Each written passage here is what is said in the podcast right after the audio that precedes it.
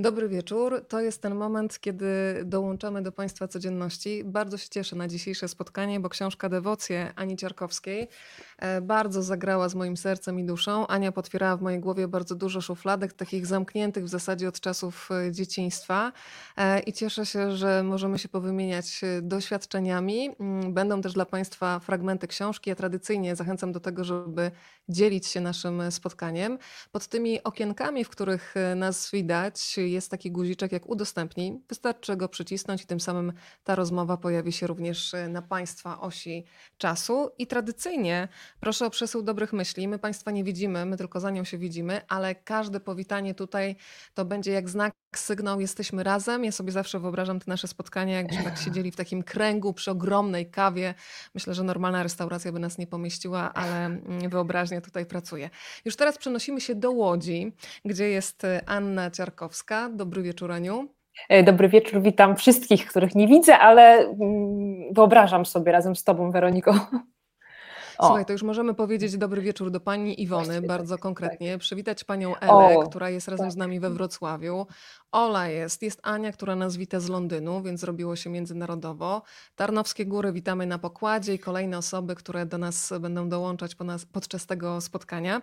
Zacznę, Ania, od przedstawienia Ciebie. Z wykształcenia jesteś filolożką i literaturoznawczynią. Wiedziałam, że to będzie trudne wyzwanie dla aparatu tutaj mowy. Z powołania pisarka.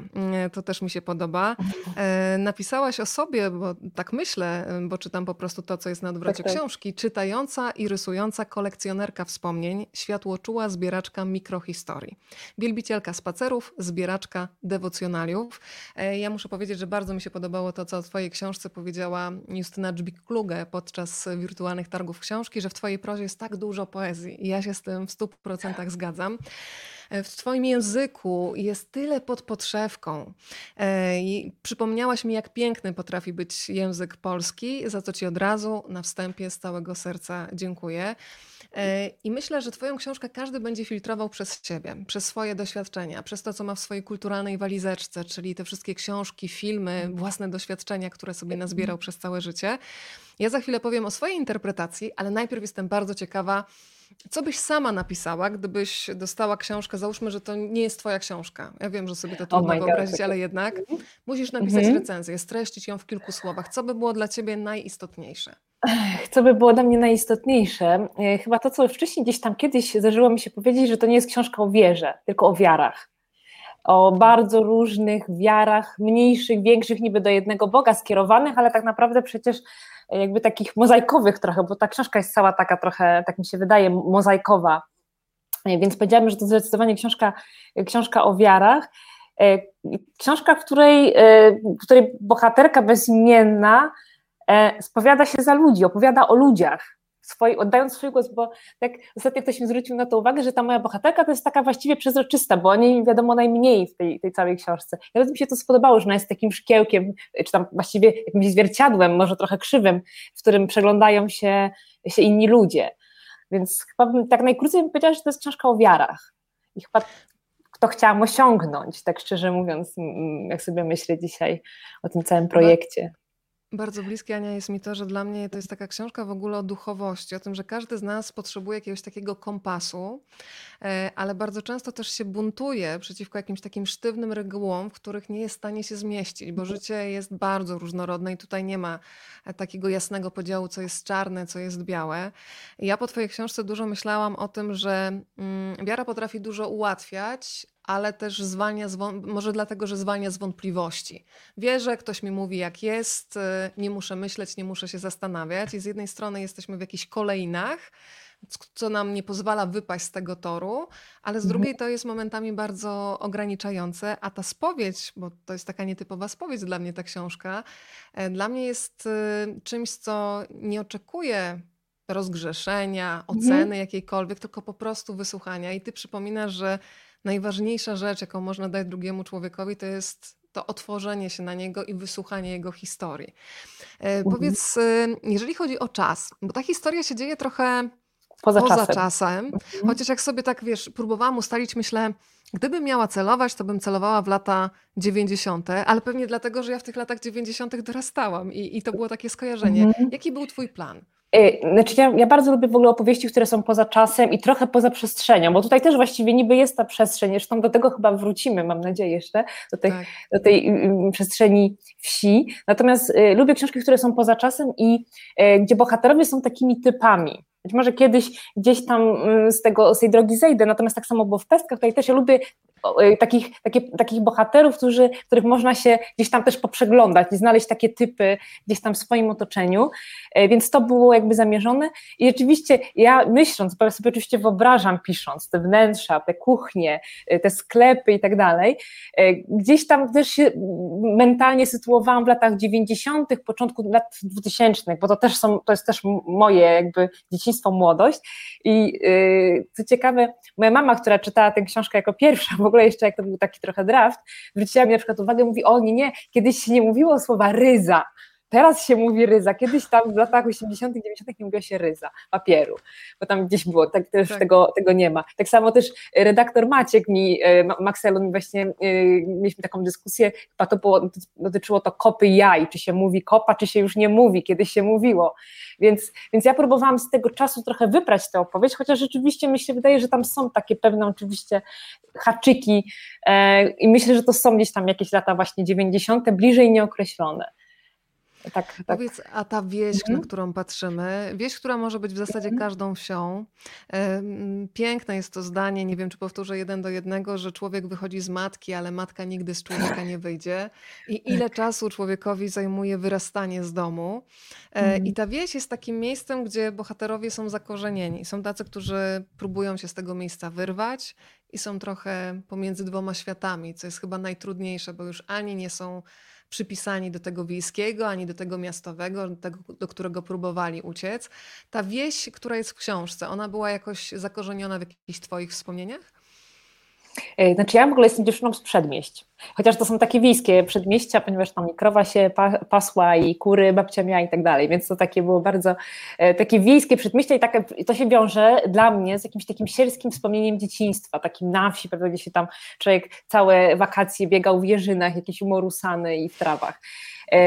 Ale to są nadal przedmieścia Łodzi, więc jednak do centrum było blisko, więc ja trochę mam świadomość tego, że ja wieś idealizuję, bo przedmieścia to jednak nie jest wieś, prawda, jest blisko, można sobie do kina skoczyć za pół godziny.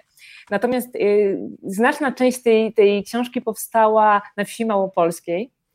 Ja kiedyś to zdradzę, gdzie to jest, znaczy pewnie niektórzy się dobrze domyślają, ci, którzy mnie tam śledzą, to być może wytropią, o jaką wieś chodzi, bo ja tam rzeczywiście trochę się gdzieś tam odsłaniałam w międzyczasie i ja tam sobie na tej wsi dość długo siedziałam, miałam taką możliwość, takie szczęście, że mogłam sobie i po sadzie, i po ogrodzie, i po wsi samej pochodzić.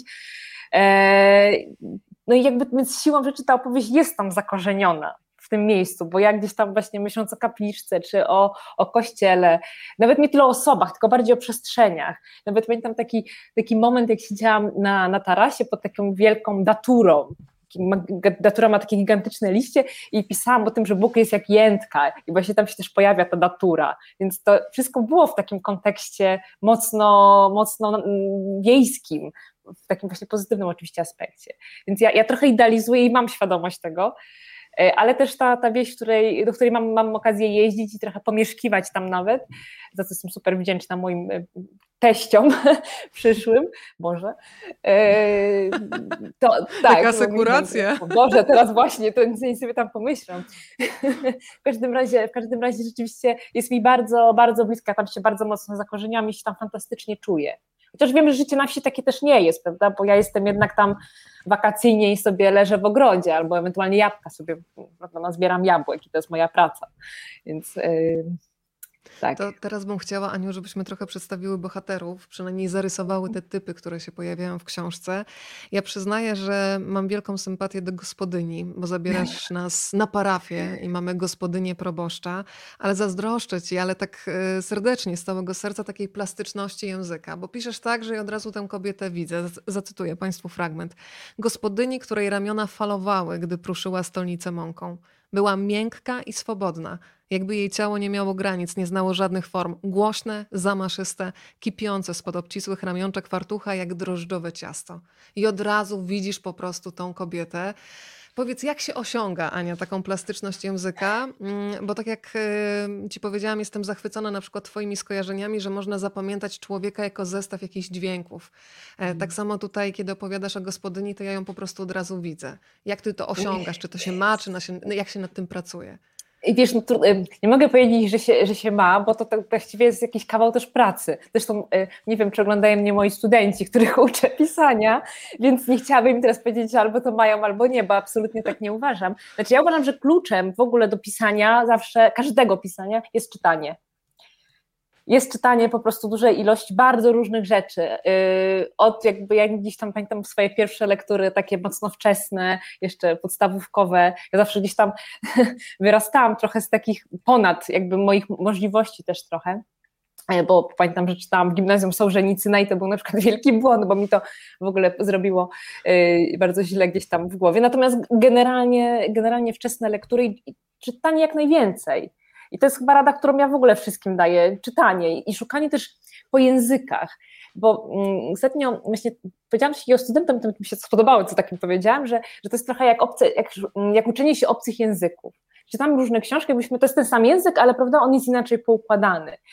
I jeden nam się bardziej podoba, jeden jest bardziej nasz, a inny jest mniej, gdzieś nam tam szeleści albo nam się nie podoba. I dla mnie właśnie pośród tych języków człowiek znajduje ten swój. Prawda, że jest w stanie gdzieś tam te swoje lektury zebrać i ja mam takie też lektury, do których cały czas wracam i które cały czas sobie tak mielę. Nawet to jest takie nawet dość zabawne, bo to nie jest nawet lektura, tylko to jest takie płynięcie, że człowiek czyta, ale tak trochę jest jakby gdzieś poza tą książką. I mam takie, tak jak nazywam, takie comfort books trochę, jak comfort food, to są takie comfort books, że nie trzeba się skupiać już tam naprawdę na treści, tylko tak człowiek sobie w tym języku tak się mości trochę. To słuchaj, bardzo jestem ciekawa, polecam ci Selię Hawę, rzeczy, które spadają z nieba. Bardzo jestem ciekawa, co powiesz, bo mam wrażenie, że macie jakąś wspólną wrażliwość. To jest Finka, która zresztą, skoro mówimy o językach, zapytałam ją, ponieważ ona mówiła po fińsku, miałyśmy tłumaczkę, zapytałam ją, jak dla niej brzmi język polski i ona powiedziała, jak filmy Kieślowskiego, a z kolei wszyscy, którzy jej słuchali, powiedzieli, że się czują, jakby byli w jakiejś łaźni i trochę jakiś taki język elfów wprowadzający spokój, więc faktycznie coś w tej melodii nawet samego języka jest. Zapowiadałam dzisiaj nasze spotkanie i jedna ze słuchaczek na YouTubie, która miała taki nick Frida, napisała: uwielbiam styl pisania Anny Ciarkowskiej. Autorka wyraża w sposób zaskakujący wszystko to, co we mnie jest niewyrażone. Może w kimś jeszcze. Zdecydowanie tak. Już nie mogę się doczekać przeczytania tej książki, więc przekazuję tutaj dobre słowa od razu. Wśród wielu tematów tej książki dla mnie czymś absolutnie fantastycznym jest ten moment, kiedy piszesz o ciele. Jest takie zdanie, że nagle się człowiek orientuje, że ciało nie jest sprzymierzeńcem, tylko tak naprawdę jest przeszkodą. To jest chyba ten moment, kiedy w dorastaniu, kiedy ta wiara, ale ta wiara połączona z bardzo mocnymi ograniczeniami, zaczyna się trochę rozbijać o tę cielesność, która też się domaga bliskości, uwagi, czułości. Tak. I w ogóle sobie uzmysłowiłam, że w naszej kulturze generalnie ciało łączy się z czymś brudnym i złym i nawet podświadomie to chłoniemy jak gąbka. Mało tego, zdałam sobie sprawę z tego, że w zasadzie słuchamy ciała w momencie, kiedy zaczyna nas boleć, a jakoś nie mamy w sobie przyzwyczajenia do czerpania przyjemności z ciała, przecież do tego też jest stworzone. Powiedz, jak ważny był dla ciebie ten wątek cielesności w zestawieniu z taką bardzo rygorystyczną odmianą wiary, która bardzo wielu rzeczy zabrania? Znaczy to jest, myślę, że doświadczenie bardzo wielu osób, bardzo trudne i to tak ciężko jest je ocenić, prawda, bo ja też mam nadzieję, że mi się udało to osiągnąć, bo ja nie chciałam niczego oceniać, nie chciałam, żeby to było czarno-białe i że ci są źli, ci są dobrzy, czy takie postępowanie jest złe, takie dobre. I tak samo z tym ciałem, bo ja myślę, że to jest wielki problem dla, myślę, że wszystkich, którzy gdzieś tam w kościele, czy w jakichś tam innych wspólnotach, bo pewnie tych wspólnot jest pewnie więcej, uczestniczą, bo nagle człowiek właściwie jest rozdarty. Ja byłam osobą bardzo wierzącą w liceum, więc to był taki czas dorastania i czułam się absolutnie zagubiona. Jak to w ogóle, gdzie tutaj? Jak mogę iść do spowiedzi, jak ja tam nie żałuję wcale, że ja tam chłopakiem się całowałam, nie? Przecież jak to? I mi się wydaje, że to jest zasadnicza sprawa, która myślę, że może zrobić sporo szkód po prostu psychicznych. Ja też już przygotowując się, czy pisząc tę książkę w trakcie, robiąc taki trochę research, bo wiadomo, że pisząc się gdzieś tam człowiek zahacza. Ja też czytałam sporo na przykład wypowiedzi na forach internetowych. przede wszystkim dla kobiet wierzących. I ja czytałam to z takim smutkiem strasznym, bo mi było tak strasznie żal, że ludzie mają takie problemy, że kobiety mają takie problemy. Właśnie z cielesnością przede wszystkim, z antykoncepcją, z posiadaniem dzieci, z jakimiś decyzjami. I to było strasznie trudne, bo tam były takie dyskusje bardzo momentami też ostre i ja oczywiście nigdy nie uczestniczyłam, tylko sobie takie poczytywałam z takim smutkiem pewnym, jakimś taką poczuciem jakiegoś współczucia być może też dla tych kobiet, które po prostu mają wielki dylemat, bo to jest trudne i myślę, że też w Kościele jest taki problem, że ciężko się do kogoś zwrócić, bo jednak Kościół jest męski, więc kobiety mają podwójny problem, bo ciężko, prawda, pójść do mężczyzny księdza, prawda, i gdzieś tam szukać zrozumienia. Myślę, że to jest też wstydliwe na pewno bardzo. Więc to jest zdecydowanie problem, a w ogóle wydaje mi się, że ten temat, który teraz wypływa, ten ciało pozytywności, prawda, w ogóle tego skupiania się na ciele, no to jest bardzo dobry trend, który gdzieś tam no, uwalnia, tak mi się wydaje, chociaż właśnie w kontekście wiary, no to jest jakiś nieustający konflikt, nierozwiązywalny właściwie. Trudno tak, sobie wyobrazić, ciało jako świątynia Ducha Świętego jakby wykluczało cielesność w sensie zadomowienia, cieszenia się swoim ciałem. I to faktycznie jest taki konflikt, który myślę, że jest udziałem wielu osób. Zacytuję fragment, który pokazuje też te momenty dorastania. Ja się czasem łapię na tym, że kiedy już się przekroczy 40, to tak się czasami myśli, że no ten czas nastoletniości to był sielski, anielski, ale jak sobie przypomnę, co się wtedy we mnie działo, to tam była taka burza, tyle lęku, miałam wrażenie takiego bycia nawet pomiędzy światami, że jeszcze trochę jako dziecko, ale już jako dorosła, ale z dorosłymi o tym nie mogę porozmawiać. No i pokazujesz to, co się dzieje po prostu w ciele młodej dziewczyny. Dziewczyny odkrywały nowe ciała. O napiętych piersiach, brzuchach pokrytych ciemnym szronem, o miejscach drobnoziarnistych, kurczliwych i wrażliwych jak odsłonięty nerw. Miejsca, których trzeba się nauczyć. I tylko nazwać tego nie umiały. Widziałam, co pożądanie robi z ciałami. W szkole dziewczyny pokazują sobie w łazience ślady po chłopięcych palcach. Podnoszą bluzki, odsłaniają uda, opowiadają o zakamarkach ciała, które właśnie odkryły.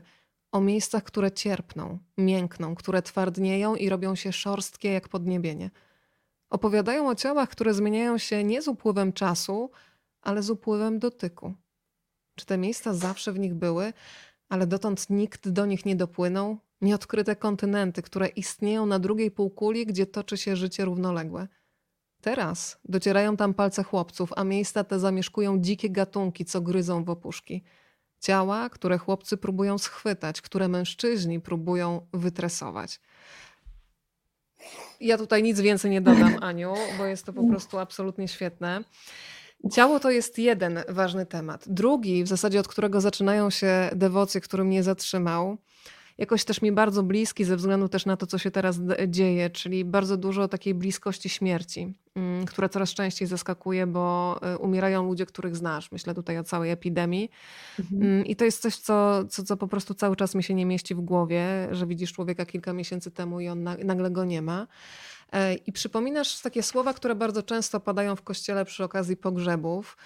Takie słowa, które w założeniu chyba mają zaleczyć żałobę, ale też w słuchających myślę, że mogą wywoływać bunt. Bóg powołuje do siebie najlepszych z nas, do wiecznego życia w niebie. I w zasadzie podajesz całą serię takich zdań, które próbują jakoś, no właśnie, ułożyć tę śmierć, że na wszystko jest jakaś reguła, która ma to cierpienie, nie wiem, zmniejszyć, tylko że nie zawsze to działa.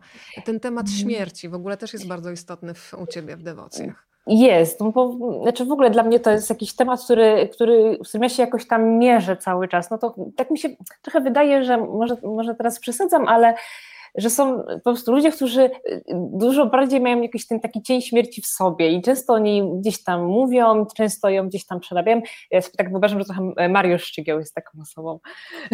Że w ogóle są ludzie, którzy przepracowują cały czas ten temat.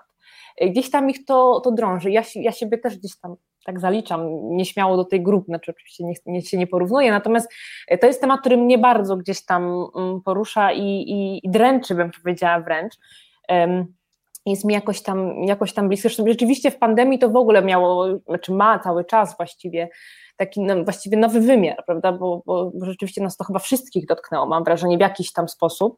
Zresztą to było ciekawe, bo ja też w trakcie pracy nad Dewocjami byłam też na pogrzebie i dokładnie, bo ja dawno nie byłam w kościele, więc tam gdzieś sobie starałam się też w różnych okazjach jakby jeszcze bardziej, prawda, nasłuchiwać. I akurat zdarzył się pogrzeb w mojej rodzinie, więc też miałam niestety smutną okazję, żeby być. I też mnie to poruszyło, że jakby, prawda, tu powinniśmy się w sumie radować, bo przecież tam lepsze życie.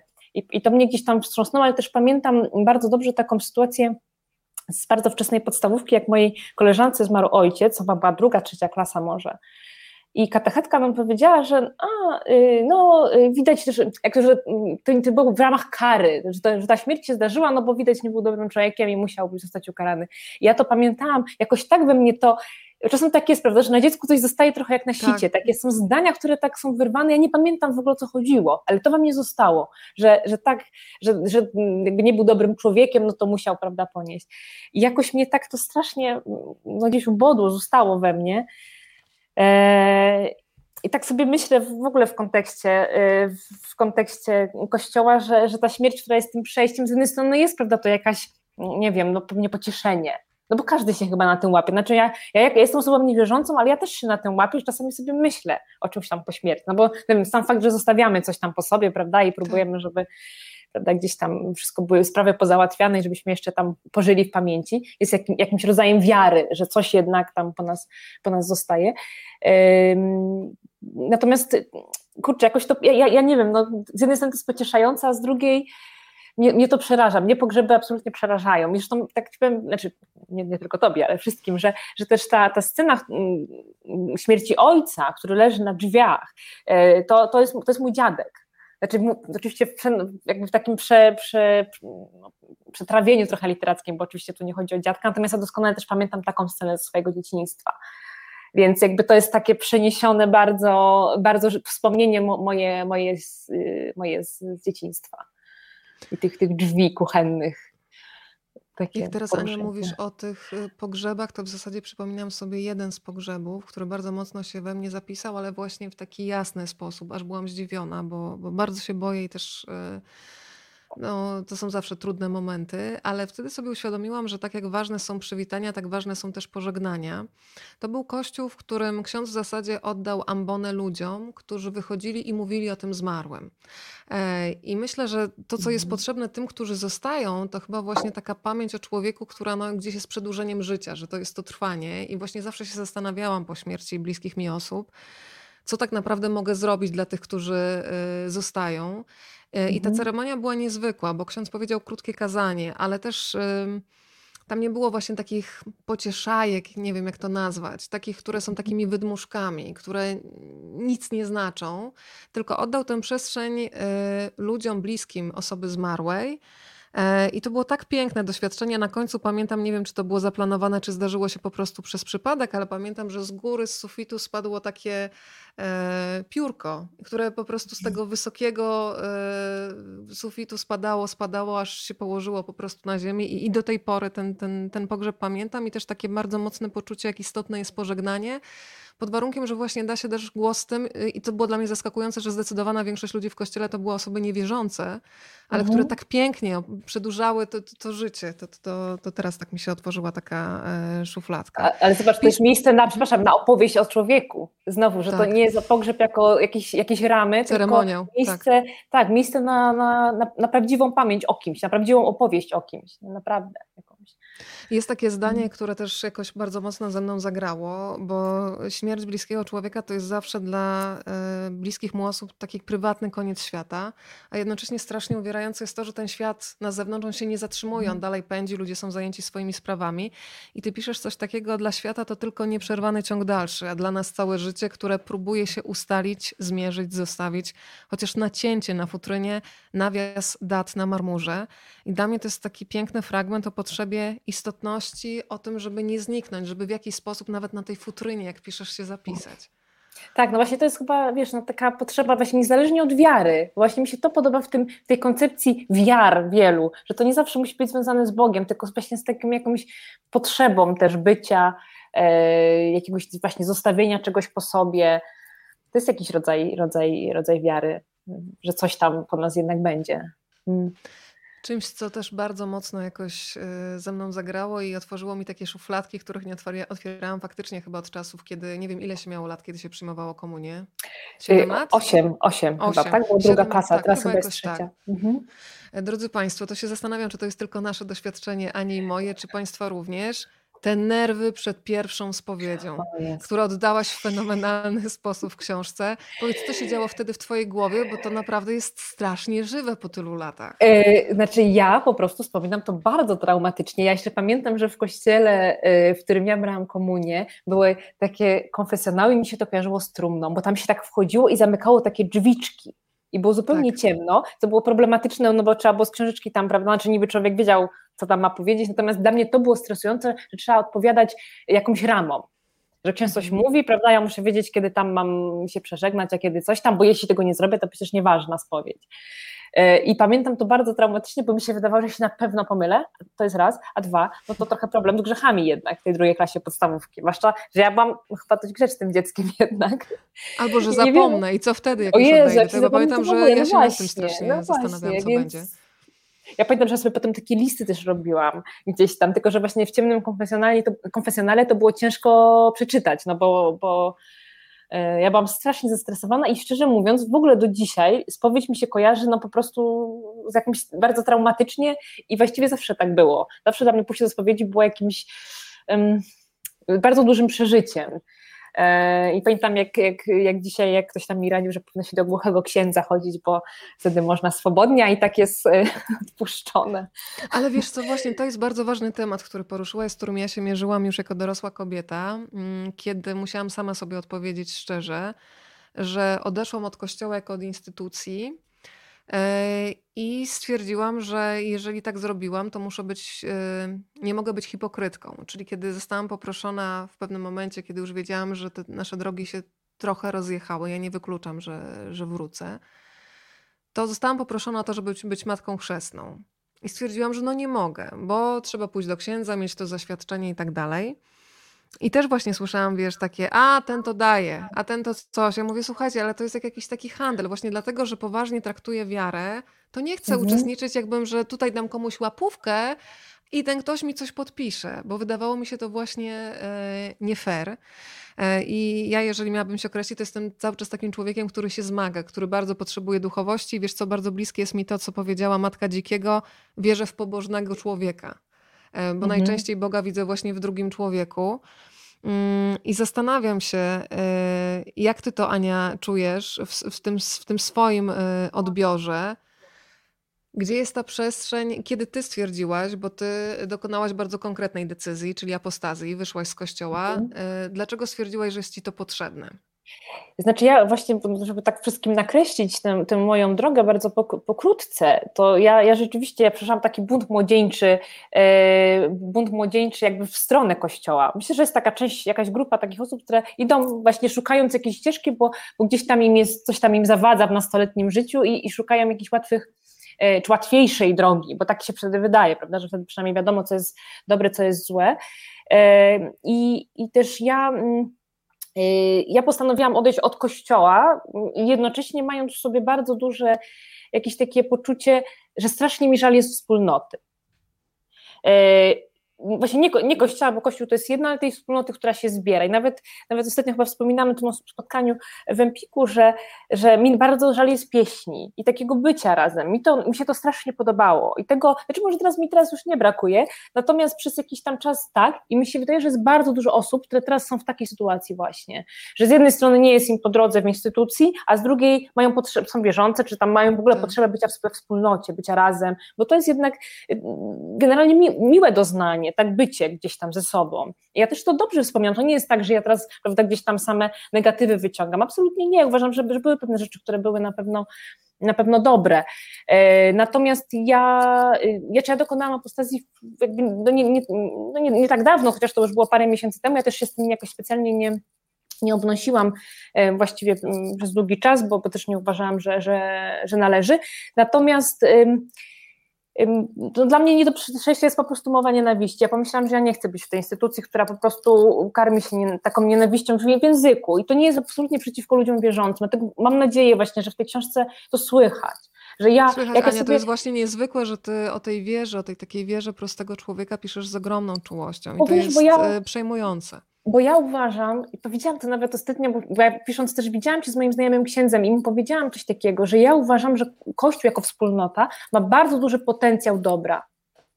Bo gdyby taki ksiądz wychodził na ambonę i mówił ludziom proste rzeczy, tak jak właśnie mówiłaś o tym pogrzebie trochę, prawda? Prosty komunikat. Słuchajcie, nie trzymajcie psów na łańcuchach, to jest zło po prostu, nie można tak robić, nie? I powtarzanie pewnych takich naprawdę prostych rzeczy, nie wykluczajcie z kościoła osób heteroseksualnych.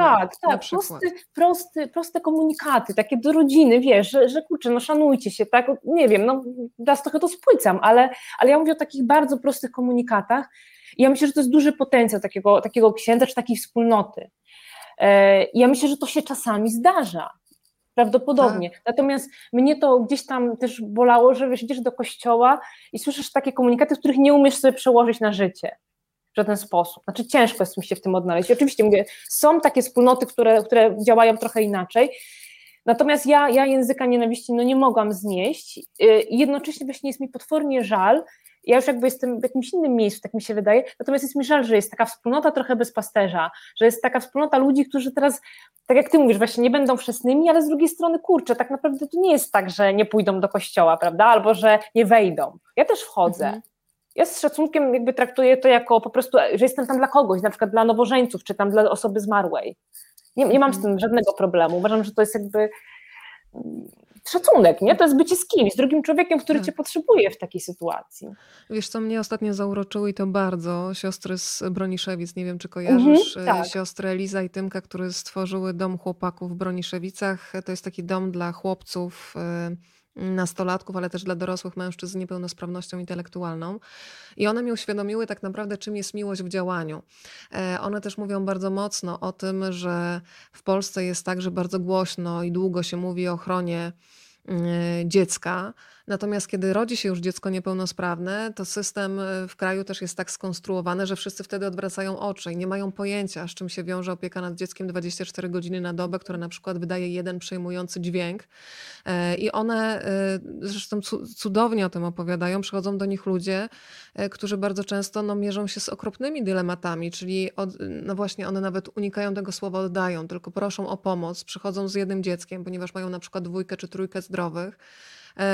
I już po prostu nie mają siły. I one właśnie też starają się zdjąć ten ciężar odpowiedzialności i powiedzieć, po to jesteśmy, pomożemy ci. Ale powiedziały też przejmujące zdanie, że przyszedł kiedyś mężczyzna, którego syn zmarł, ale przez lata to była opieka non-stop. I on powiedział, że dla niego było przerażające to, że widząc walkę swoją jego żony, miał świadomość, że każdy dzień życia jego dziecka zabija jego żonę, w sensie fizycznym, psychicznym. I to są takie dylematy, o których w ogóle nie myślisz. I nagle widzisz kobiety, które po prostu działają, które dają ludziom konkretną pomoc, które dają wyciągniętą rękę. Absolutnie mnie zauroczył. I też jedna z nich właśnie powiedziała, że ma takie powołanie do bycia właśnie z tymi niewierzącymi, żeby ten kościół był otwarty, bo też mają świadomość, jak wielu takich nieszczęść ludzie też w takich sytuacjach instytucjonalnych doświadczają i one dla mnie też są taką szansą na nowe otwarcie, że ja widzę Boga w ich konkretnym działaniu. No i to są takie marginesy gdzieś tam w instytucji, dlatego ja generalnie jestem osobą antykościelną i w sensie takim właśnie, że nie podoba mi się. Wiesz, kto się pojawił? Muszę ci powiedzieć, bo odezwała się właśnie mama naszej siostry Elizy. To jest cudowne, że jest razem z nami, bo właśnie o Elizie tutaj myślałam. Pozdrowienia pani Tereso, całym sercem wysyłam. Proszę bardzo. No właśnie, że jest, dlatego ja też siłą rzeczy generalizuję, wrzucałam wszystko do jednego worka, natomiast ja też mam świadomość właśnie, że właśnie myślałam o siostrach z Broniszewic, jak ja ostatnio gdzieś tam widziałam jakiś post o nich, że jest ten margines i właśnie to jest to, co ja uważam za jakby tą wartość, która mogłaby być wydobyta, a mam wrażenie, że przez to, co się dzieje jakby w instytucji, na tych wyższych gdzieś tam zazwyczaj, zresztą na niższych szczeblach w sumie też, to się zatraca. Szkoda, strasznie szkoda. Mnie jest właśnie tego trochę żal i żal mi jest właśnie takich prostych wiar trochę, bo ja nie widzę w tym nic złego. Właśnie w tym jest sens, że ja nie widzę w tym. Uważam, że to jest w porządku, że każdy robi tak, jak potrzebuje, jeśli jakoś Bóg jest jakąś tam busolą, w porządku. Fajnie, dobra. I jeden z moich ulubionych fragmentów, który już cytowałam w zapowiedzi, ale myślę, że część osób nie miała okazji posłuchać, więc pozwolę sobie znowu, Ania, przemówić tobą. To jest fragment, w którym pokazujesz rodzinę, w której każdy wierzy na swój sposób. I ja uwielbiam podejście dziadka. To jest opowieść babci, która mówi do swojej wnuczki: muszę ci, dziecko, powiedzieć, że nie wiem, czy Bóg jest. Dziadek mówił: co za różnica jest, czy nie ma, trzeba być porządnym człowiekiem, to się nie ma czego bać. A ja go zawsze ganiłam: jak nie ma czego, Boga trzeba się bać. Ale ty masz złe zdanie o Bogu, krzywił się dziadek. Ale ty z niego robisz podłego starca, co z człowiekiem kupczy. Bardziej go szynka w piątek obchodzi niż to, czy ktoś przyzwoity. Bo co, Bóg odlicza? Kto w której ławce mu się kłania, zamiast mierzyć, kto ile dobrego zrobił? Jak masz rację, to co mi po takim Bogu, a idźże, machał ręką dziadek. Człowiek wie, mówił, że go sumienie dręczy i wie, że musi coś sobie przemyśleć. I zamiast iść i w polu się zastanowić nad wszystkim, to zaraz do kościoła leci. Do spowiedzi biegnie po wybaczenie, a sam sobie jeszcze nie wybaczył. I drugiemu człowiekowi nie wybaczył, a wiara, mówił dziadek, to powinna się zaczynać od drugiego człowieka. Tak, także się w człowieka i człowiekowi wierzy. I ja tutaj jestem w 100% z dziadkiem. Ania, czy ten dziadek miał jakiś pierwowzór, ten literacki? Tak, ten dziadek miał pierwowzór, chociaż nie wiem, nigdy go nie spotkałam i już nie spotkam, ponieważ był w zasadzie pradziadkiem mojego partnera. I na tej wsi, której sobie siedziałam, usłyszałam opowieść o tym dziadku, który w niedzielę leżał sobie w sadzie stuletnim. Znaczy wtedy ten sad, teraz jest sad stuletni, wtedy nie był. I on sobie leżał w niedzielę i ludzie szli do kościoła, a on taki był tam jakiś rozmiłowany w naturze bardzo mocno.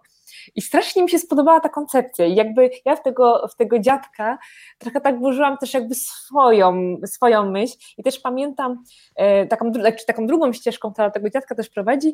Pamiętam, była kiedyś taka sytuacja, ja chciałam iść do bierzmowania. Nie zostałam dopuszczona. No, w ogóle to długa historia, bo tam, a byłam wierząca, to jest dość istotna sprawa, prawda? No, że...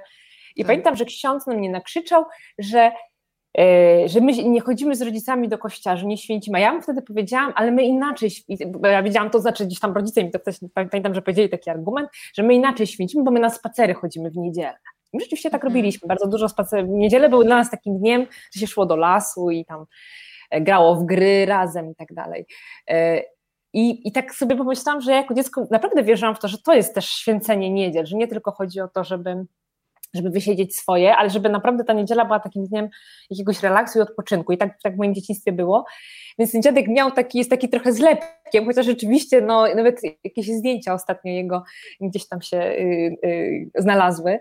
Więc nawet ma jakąś tam twarz dość konkretną. Natomiast no, to jest taki dziadek, którego podejście jest dla mnie jakby najbliższe, jest najbliższe mi, że właśnie właściwie liczy się to, żeby patrzeć w bok, a nie tylko w górę. Żeby nie tylko cały czas gdzieś tam tego Boga wypatrywać, ale przede wszystkim się skupiać na tym, co się dzieje wokół nas. Co się z drugim człowiekiem dzieje. Być dla tego drugiego człowieka i tak jak piszesz, zostawić mu przestrzeń na jego opowieść, bo jesteśmy często tak zajęci sobą, że nie ma przestrzeni i miejsca na to, co ten drugi człowiek chce nam powiedzieć. Zresztą to są sytuacje, które są często bardzo przykre. Teraz no, nie widujemy się może w jakiejś takiej przestrzeni korporacji, gdzie zazwyczaj były open space'y, ale nie raz, nie dwa zdarzyło mi się, że ktoś mnie mijał i tak konwencjonalnie mówił, co słychać. Brałam oddech i już widziałam czyjeś plecy tak naprawdę. Ja najbardziej lubię pytanie, wszystko dobrze? No. Tak, dobrze? No. Skąd ciebie dobrze? Zamknięty temat, nie? To teraz porozmawiajmy trochę o tych dźwiękach, bo napisałaś, że bohaterka po śmierci ojca mówi coś takiego: ojca pamiętam jako serię dźwięków. Kapcie szurały o podłogę, kanapa skrzyczała pod jego ciężarem, gazeta strzelała w powietrzu, ojciec zaklinał muchy. Mało mówił, ale wydawał dużo odgłosów. I kolejny fragment: patrzył i nic nie mówił. I to jest genialne, bo ja po prostu znam takich mężczyzn też. Patrzył i nic nie mówił, ale jego spojrzenie toczyło się jak ołowiana kula po podłodze. No i znowu, nie wiem jak ty to robisz, ale w jednym zdaniu po prostu można zobaczyć takie typy ludzkie, które są bardzo znane. Takie dźwięki, które ty pamiętasz, które tworzą dom, jakąś taką mapę wspomnień dźwiękową. To jest niezwykłe, bo zaczęłam się dzięki tobie zastanawiać, że kiedy ja umrę, to w ogóle zastanawiam się, jak mnie ktoś będzie pamiętał, czy z jakimś, nie wiem, na przykład jak jem, to zawsze mlaszczę, nie? Bo tak mi smakuje, mąż się zawsze śmieje, nie? Że smakuje, ja nawet tego nie kontroluję. Jaką miałaś mapę dźwięków, które powsadzałaś? Oczywiście to jest wszystko, no, pisanie fabuły jest takim mieszaniem tropów, tego co znamy z życia, z tym co sobie dowyobrażamy, ale co było taką twoją mapą dźwiękową? Znaczy wiesz, podejrzewam, muszę od razu zaznaczyć, że to nie jest mój ojciec, ja to wszędzie zaznaczam, bo to jest po prostu tak absolutnie rewers mojego ojca, jeśli jest coś takiego, można tak w ogóle powiedzieć, że to mu się należy w każdej rozmowie taki przypis, żeby nikt nie pomyślał, natomiast oczywiście ja też znam taki typ męski, z tym ołowianym spojrzeniem, takim, zresztą nie tylko męski, ale akurat... Ale to też są młodzi mężczyźni współcześni, prawda? Niekoniecznie musimy myśleć w kategoriach ojca. Tak. Albo jakichś wujków, tak, zdecydowanie tak. W ogóle jakiś taki typ, wydaje mi się, ludzki człowieka, który po prostu nie mówi. Natomiast wiesz, no to chyba są przede wszystkim dźwięki mimo wszystko mojego domu, może nie do końca mojego ojca, chociaż jak gdzieś tam te przestrzenie się nakładają, te kanapy i trochę myślę, nawet, nie wiem, może babcia by się obraziła, ale trochę myślę, że też właśnie takich babcinych gdzieś tam przestrzeni bardziej, bo wiadomo, że u babci jest dość specyficznie, nie wiem, czy u wszystkich babci jest tak, ale pewnie tak, że są ta kozetka, w której tam gdzieś jakieś poduszki, kredens, tak, dokładnie, jakieś tam firany, geranium, gdzieś tam sobie rośnie, czy tam inne paprotki i ja sobie te przestrzenie gdzieś tam dowyobrażam zawsze, bo mi się też wydaje, że to jest trochę tak, jak się pisze książkę, nie, że jest jakieś ziarno rzeczywiście nawet takie niespodziewane czasami, które obrasta. I po prostu ostatecznie czytelnik nie widzi tego ziarna, ale ktoś, kto pisze, prawda, wie, że to tam gdzieś się cały czas tam przywija i że to jest jakiś tam fundament, jakiś obraz, który gdzieś tam w nas jest, więc ja myślę, że tych przestrzeni w ogóle jest dużo i tych dźwięków też, chociaż ja się właśnie zastanawiałam nawet, jak to czytać, bo ja jestem absolutnie, mam zerowy słuch muzyczny, ja się zawsze śmieję, że mam w ujemnych wartościach, można by mierzyć, więc jakimś cudem jednak zostają we mnie dźwięki domu, czy w ogóle, nie wiem, jakoś takie, prawda, gdzieś połączenia przedziwne, bo na tym polega pisanie, że jak szuka węzłów rozmaitych, jakichś dziwacznych połączeń, one nie są dziwaczne, po prostu one gdzieś tam same galopują po sieci. Od jednego słowa do Ola pisze do ciebie, pani Aniu, właśnie widzę. Dziękuję za książkę, czytam ją w nocy poza mruczącym kotem, nikogo nie było i czułam, że byłam tam, na tej wsi, wśród tych ludzi, znalazłam siebie w nich, tak samo czytałam Pestki całą sobą. O, jak bardzo mi się podoba to, że czyta się książki całym sobą. Tak jest z twoimi książkami, Ania. To kolejny wątek, który sobie tutaj zaznaczyłam. Słuchaj, nigdy nie myślałam o Bogu w taki sposób, jak ty piszesz o Jego wszechobecności. Że to jest coś, co można pojmować jako taką ciągłą obserwację, ale twoja bohaterka pyta księdza, a może to jest tak, że Bóg jest wszechobecny, bo po prostu chce być z kimś, kogo kocha. I to zmienia tą perspektywę, że to nie jest ten Bóg karzący, tylko Bóg przyjaciel. I w takiego Boga chce wierzyć. Ale też jednym zdaniem znowu pokazujesz też specyfikę wsi. Myślę, że to jest dalej aktualne. Kobiety pokryły się siwizną, mężczyźni częściej drewnem jesionowym i ziemią. Czyli te wdowy, które zostają i które dopiero po latach muszą się mierzyć też z tym, jak się przyglądają swojemu życiu. Powiedzmy trochę o sklepowej, o listonoszce, bo takie sklepowe same kobiety są wszędzie. No. Tak. W ogóle to sporo tam jest kobiet, no nie da się ukryć.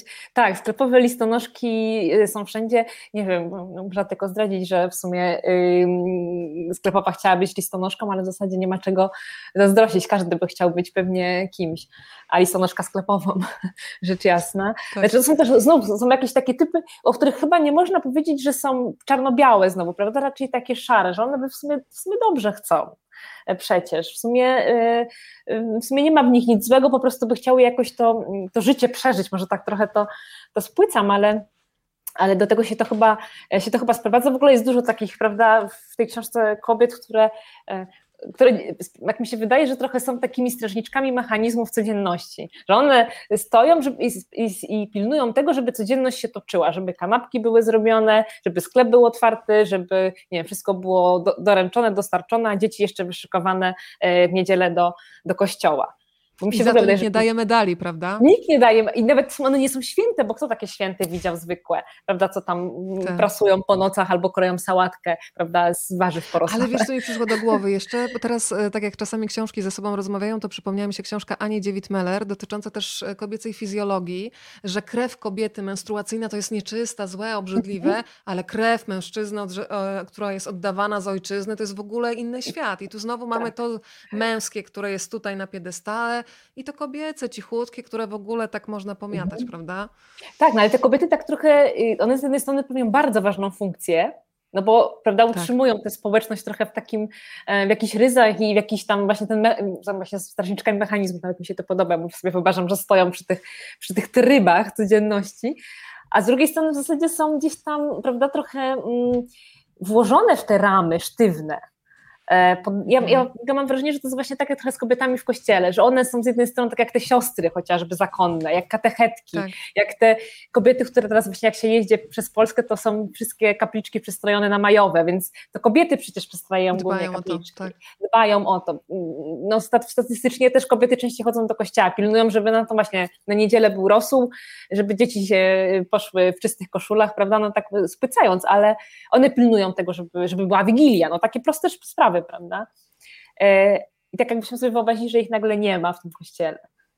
To przecież jaka pustka by była, jakiś chyba chaos by zapanował. I dlatego zupełnie. Kolejny fragment, który uwielbiam, to jest Gospodyni, którą już Państwo poznali z krótkiego opisu Ani. Ja to sobie tak czasem myślę, że jak Bóg stwarzał świat, to mu kobieta musiała pomagać. Śmieje się Gospodyni, a jej uśmiech marszczy się wokół oczu. Jak to fajnie, jak się uśmiech może zmarszczyć wokół oczu, a nie? Dziękuję. Może rzeczywiście, myślę sobie, tylko kobieta by dała radę w tydzień to poukładać, poplanować i postwarzać. Tylko kobieta by wiedziała, jakie tkaniny na poszycie lasu, jaki deseń na pnie drzew, jaka barwa na oceany, a jaka na jeziora.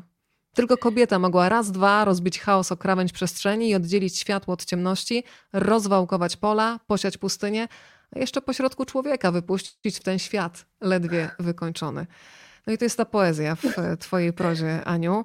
Więc dla mnie ta książka też jest właśnie docenieniem tej wielkości kobiet, tej kruchości, w której jest ogromna siła, tej łagodności, że nie trzeba krzyczeć, nie trzeba się rozpychać łokciami, tylko ta ich cicha obecność, którą ty zauważasz i właśnie podnosisz. I to nie musi być pomnik, tylko żywa obecność. Ale wiesz, ja sobie właśnie naprawdę wyobrażałam zupełnie serio tę gospodynię taką pełną i która rzeczywiście stwarza jakby ten świat, w ogóle go tam lepi, jak jajko trochę rozbija świat o krawędź jakiejś tam miski. Więc dla mnie to jest po prostu jakiś taki bardzo żywy obraz takiego stwarzania i sobie tak pomyślałam, że kurczę, a jakby tak właśnie bo ja właśnie w tej książce mam wrażenie, trochę jest takich zabaw, co by było gdyby rzeczywiście to jakaś wielka gospodyni stwarzała, albo gdyby Bóg był właśnie takim wszechobecnym, ale czułym, ta obecność była jakaś taka czuła, takim poszukiwaniem trochę człowieka, więc nie wiem, ja w sumie lubię ten fragment, powiem szczerze, to jak teraz go przeczytałaś, to w ogóle ładnie brzmi rzeczywiście. Tak powiem ci, że dla mnie też jest taki fragment, to jest prawdziwe, więc nie ma tutaj fałszywej skromności, moja droga, znowu wiesz, mężczyzna byłby dumny, że napisał dobrze, a tutaj znowu kobieta się zaczyna wycofywać, więc bądź dumna jak najbardziej, ale też teraz sobie zdałam sprawę, że w zasadzie mężczyzn się postrzega jako takich silnych, ale to oni na tej wsi boją się najbardziej tego, co ludzie powiedzą. Bo oni od początku już wiedzą, co jest normalne, co jest nienormalne. Jeżeli ktoś jest inny, a pojawia się inny syn, który tu jakoś za bardzo o siebie dba, a co ludzie powiedzą, to od razu trzeba go jakoś ustawić i utemperować. I bardzo mi się podoba to, jak odmalowałaś ojca. Ojciec przeszedł normalność wzdłuż i wszerz. Wiedział, jak urządzić wszystko tak, żeby było normalnie. A normalnie to znaczy, jak Pan Bóg przykazał. Ojciec wiedział, gdzie sól, gdzie krzyż, gdzie próg, gdzie chłop, gdzie baba, gdzie Bóg, gdzie skarpetki niedzielne, gdzie poniedziałkowe. Ojciec wiedział, jak został stworzony świat i był tego tak pewien, jakby w tym uczestniczył. I ten fragment lubię najbardziej, jakby sam boski przyboczny. Kreślił mapy, spisywał gatunki, przyznawał ziemię i rozdzielał przeznaczenie. Tak dużo wiedział o ludziach i grzechach i boskich karach, o tym, jak nie można i jak nie należy. I o tym, jak trzeba, też ojciec wiedział. I to też jest chyba rzeczywistość znana wielu osobom.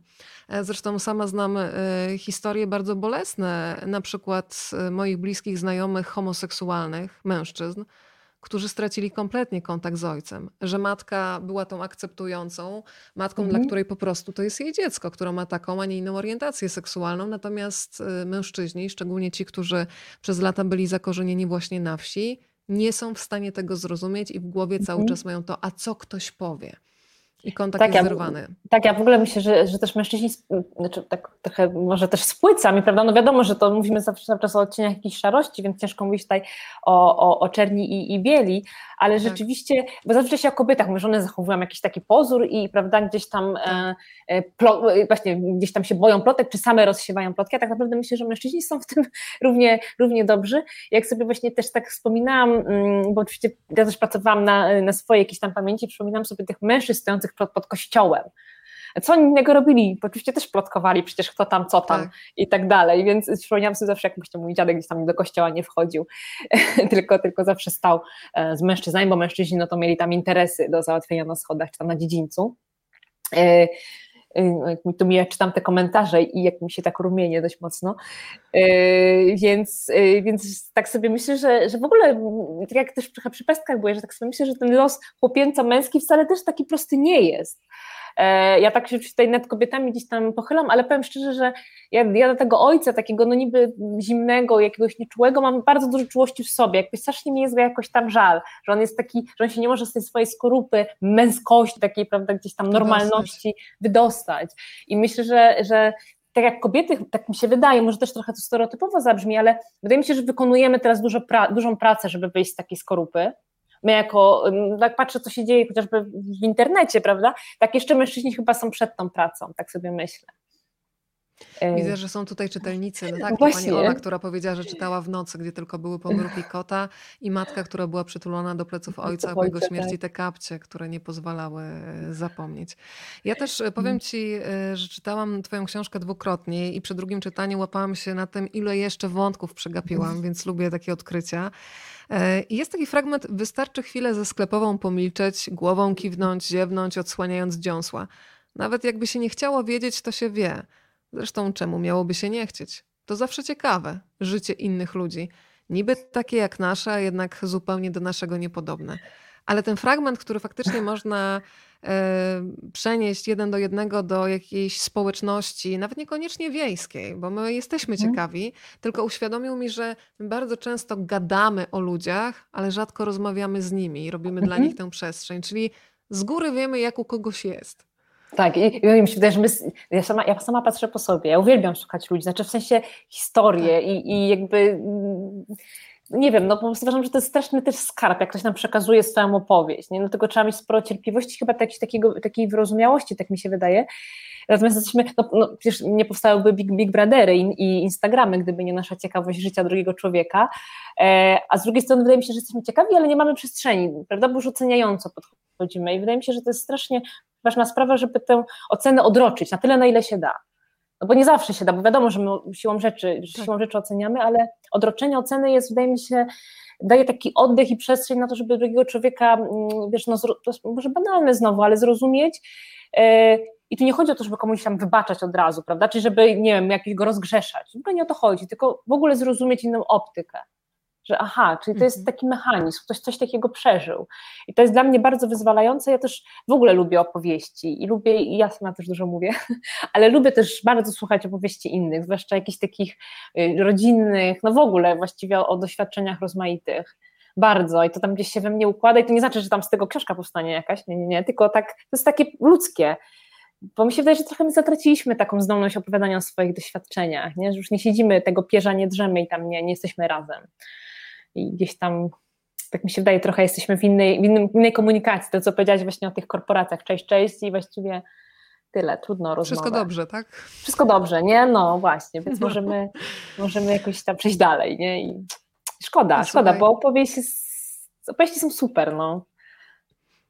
Dla mnie też takim mocnym zdaniem, które mnie zatrzymało i też spowodowało, że sama się musiałam skonfrontować z tym, jak jest u mnie. Mówisz o bohaterach, u których wiara bierze się z lęku przed śmiercią i o takich, u których wiara bierze się z lęku przed życiem.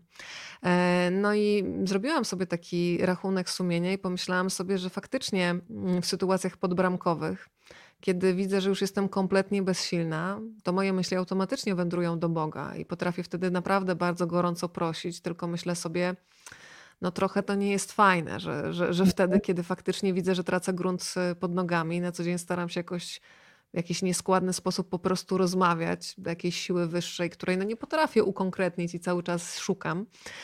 Ale jak jest z tobą? No bo też musiałaś sobie zadawać takie pytania.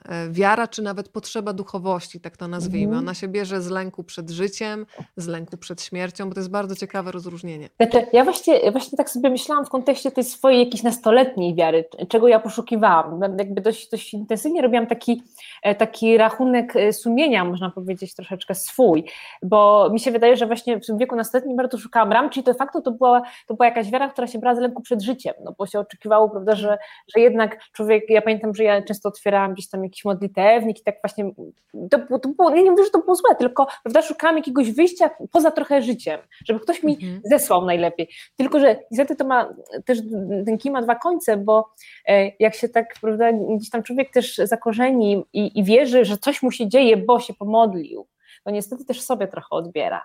I łatwo wtedy w taki syndrom oszusta wpaść, że jednak, no bo przecież to nie dzięki temu, że ja się tam, prawda, uczyłam do matury, tylko dlatego, że tam się tak żarliwie modliłam. Więc mi się wydaje, że to u mnie wzięło się z lęku przed życiem. Teraz wiesz, no, moja potrzeba duchowości jest jakaś zupełnie inna, w ogóle nakierowana na kompletnie coś innego, na raczej właśnie taki, może to też zabrzmi dziwnie, ale na drugiego człowieka, znaczy ja się bardzo staram. Jak sobie tak pomyślałam, że jak wcześniej przecytowałeś ten fragment z dziadkiem, że jak jest jakiś Bóg, no to przecież on nie będzie z tych szynek tam nas rozliczał, bo to chyba by było no idiotyczne zupełnie. I po co nam taki szynkowy Bóg, prawda? I co by się stało z tymi wszystkimi albo niewierzącymi, albo z innych religii? No przecież jak to tak? Przecież to by było bardzo nie fair. Więc jeśli już w ogóle, no to żeby być po prostu porządnym człowiekiem, zresztą myślę, że po prostu się lepiej tak żyje zwyczajnie w świecie, przynajmniej jak się człowiek stara. Ja w sobie nie mam jakiegoś dużego lęku przed śmiercią, więc tak mi się wydaje, może dlatego, że nie odczuwam tego tak jakby bardzo intensywnie w tym momencie, chociaż różnie to bywało w życiu. Więc ja bym powiedziała, że dla mnie to jest teraz jakby zupełnie odwrócone pytanie, że to już się nie bierze w ogóle chyba z lęku. I że ja w ogóle chyba tak się staram z tym lękiem związanym z Bogiem w ogóle jakby zupełnie inaczej sobie radzić. Tak to mi się ciekawe, wydaje. Co powiedziałaś, bo ja ten lęk przed śmiercią mam, ale ostatnio rozmawialiśmy o książce o stoikach i stoicy jakoś otworzyli mi kompletnie inny sposób myślenia, że przecież tak się boimy tego niebytu, a pomyślmy sobie, gdzie byliśmy przed swoimi narodzinami. Tutaj można się bawić perspektywą. Gdzie byłyśmy, kiedy była bitwa pod Grunwaldem? Albo gdzie byłyśmy, nie wiem, w roku 1939? No nie było nas i to jest też jakiś rodzaj niebytu. Oczywiście to jest pewna zabawa też taka intelektualna. Tak. Tego mojego lęku to nie zmniejsza, ale ja w sobie go bardzo mocno mam. Ale wiesz, na przykład ja też ostatnio powiedziałam studentom na zajęciach, nawet tak z pewną taką nieśmiałością, zresztą kiedyś też mówiłam publicznie, zdaje się, że wiesz, mnie na przykład taka świadomość tego, że kiedyś człowiek umrze, no bo jednak nie zakłada się, że jutro, no mimo wszystko, bo chyba ciężko by było, mam wrażenie, że biologiczne są po prostu procesy, które nam nie pozwalają, przynajmniej większości z nas tak myśleć, ale mnie to na przykład wyzwala bardzo mocno. Bo ja na przykład sobie myślę, że kurczę, czyli trzeba ten czas wykorzystać, trzeba robić rzeczy, trzeba żyć. Nie? Może to brzmi, znowu trochę to brzmi banalnie, ale jak ja sobie często tak myślę, że patrzę z perspektywy martwego człowieka i mówię sobie, no to co to jest ten mój problem? Znaczy oczywiście to nie chodzi o to, żeby tam, prawda, wszystkiemu umniejszać, bo wiadomo, że żyjemy w jakimś tam teraźniejszości w naszym życiu, ale że czasami to mi to na przykład daje taką perspektywę wyzwalającą. Że sobie myślę, że robię sobie takie mentalne parę kroków do tyłu i myślę sobie, to naprawdę nie ma znaczenia. To naprawdę nie ma znaczenia. Jest milion innych rzeczy, które mają dużo większe znaczenie niż tam jakieś perturbacje. I mi to akurat, mi osobiście muszę to podkreślić 3 razy, to pomaga. Czyli taka śmierć, która ustala też priorytety. Wiesz, trochę tak taki... Tak, ale wiesz, dla mnie to jest na przykład wyzwalające, jeśli chodzi o twórczość. Bo twórczość we mnie wywołuje dużo lęków. Więc ja sobie myślę, że to naprawdę, jak sobie zrobię te 3 kroki, czy 10 w umyśle i myślę sobie, dobra, kiedyś umrę i to po prostu zostanie, to naprawdę nie ma znaczenia. To nie ma znaczenia, że ktoś tam coś napisze albo skrytykuje, no to trudno. To jest jedno tylko życie, które jest do wykorzystania. I trochę tak to brzmi, jak to tak wypowiadam na głos, to brzmi banalnie, ale to jest naprawdę bardzo wyzwalająca perspektywa dla mnie. I mam wrażenie, że to mi gdzieś pozwala w ogóle tworzyć, bo tak to bym chyba w tych lękach swoich to się w szufladzie tam sama zamknęła, nie tylko tekst, ale jeszcze bym się tam od środka zabunkrowała. Tak mi się wydaje. A widzisz, ile osób się w tym odnajduje, takie następuje odsamotnienie. Dla mnie jest fantastyczne to, że każdy z nas z jednej strony chce być indywidualnością, ale kiedy się motamy, kiedy czujemy bezsilność, nie radzimy sobie z czymś, to jakoś bardzo uwalniające jest to, że inni mają tak samo i że skoro oni dali radę, to pewnie nam też się uda. I nawet taka bezsilność przeżywana razem jest czymś, co może dać siłę. Dla mnie też bardzo mocny fragment tej książki to jest ta opowieść o kobietach, które w zasadzie się nie mają prawa skarżyć na swój los. Jest takie mocne zdanie, jego matka, jego pobożna, zamknięta matka, która raz tylko wydała z siebie krzyk. Krzyk rozdarł spódnicę, a ona urodziła dziecko. I też dodajesz, że nawet w takim pojmowaniu, i to jest cały czas aktualne, kobieta jest prowokatorką, że ten chłopak na wsi, nawet jak mówiąc kolokwialnie, zrobił dziecko, bo przecież tak się mówi, no to jak on się do niego przyzna, to już jest gość, naprawdę. Honorowy. I on honorowy jest. I to czasem to lepiej mieć syna, bo taka córka to wstyd. I też jest przecież wątek bohaterki, która jest w trudnej sytuacji związanej z nieplanowaną ciążą. I to jest niesamowite, że cały czas w głowie to kobieta jest prowokatorką. To ona jest tym takim złem, które prowokuje, które nęci. A ten mężczyzna jest taką marionetką, ma ciało. Tak, mi się w ogóle wydaje, że trochę mężczyźni mają łatwiej, że jakoś łatwiej ich tak jest rozgrzeszyć. Tak jak jest tam taki fragment o tym, że chłopcy mają się z czego spowiadać, bo to jak to szybę wybija, to tam, nie wiem, narozrabia, a dziewczynki to nie, bo one to przecież grzecznie. I tak sobie myślę, że tym chłopakom się jakoś tak łatwiej wybacza. Nawet te takie cielesne grzechy, a bo dziewczyna to przecież właściwie powinna skromnie i gdzieś tam, prawda, trochę jak Matka Boska, oczywiście w jakimś cudzysłowie to mówię, i się zachowywać i ciało jest przeszkodą straszną, tak jak żeśmy już właściwie na początku o tym rozmawiały, że ciężko się przez nie przebić i kobieta niestety jest nosicielką ciała trochę. Czy też komplementy od czytelników mężczyzn. Czytam. Pan Mirosław napisał, że te fragmenty są zachwycające. Książka trafia u mnie na początek listy książek do przeczytania, przemyślenia. Pozdrawiamy, panie Mirku. Tak. Słuchaj, jest też taki fragment, w którym się odnalazłam, chociaż kompletnie jakby sytuacja bohaterki jest inna, ale zdałam sobie sprawę, że czasami robię 1000 rzeczy, zanurzam się w cudzych życiach, żeby się ze sobą nie spotkać. I jest coś takiego. Matka ze wzmożoną energią zajmowała się krzątactwem, tą oswojoną i użyteczną formą codzienności, która pozwala jako tako urządzić się w pustce. Dlatego nie kładła się, nie siadała, nie zatrzymywała, tylko ciągle gdzieś chodziła, załatwiała, zagniatała, urabiała, robiła, kręciła i karmiła. Moja mama była tylko w czynnościach, a między nimi znikała, a przynajmniej tak się jej wydawało. A co myślała sobie, jeśli nie istnieje? I to jest kolejne zdanie, które każe się skonfrontować z tym, co my robimy w codzienności. Ja wczoraj rozmawiałam podczas targów z Pawłem Piotrem Reszką, reporterem fantastycznym, i zastanawialiśmy się wspólnie, bo przypomniały mi się takie słowa Jerzego Śladkowskiego, dokumentalisty, który powiedział, że wykonując taki nie inny zawód, czyli dziennikarza, dokumentalisty, pisarza, bardzo często zanurzamy się w cudzych światach i wtedy jest łatwo przegapić własne życie. Ale z drugiej strony, nie wiem, jakie jest twoje podejście, tak sobie myślę, że w tych cudzych życiorysach my też się przeglądamy, że to są takie lustra, w których możemy zobaczyć fragmenty siebie, więc może to nie jest takie zgubne. Nie wiem, jak ty to oceniasz. Wiesz, ja nie odczuwam, żebym traciła swoje życie poprzez przeglądanie się w cudzych historiach. Ja rzeczywiście ich naprawdę bardzo dużo zbieram. Zresztą trochę właśnie mój partner się ze mnie śmieje, jak ja zawsze go pytam, jakieś tam historie rodziny, ale kto co powiedział, ale po co poszedł. Mnie to wszystko interesuje. Ja rzeczywiście jestem takim zbieraczką fragmentów, bo się zawsze denerwuję, że ja już go tak pytam, przecież on nie pamięta. A ja bym też ze szczegółami mi tam wszystko referował, bo mnie to po prostu interesuje po ludzku.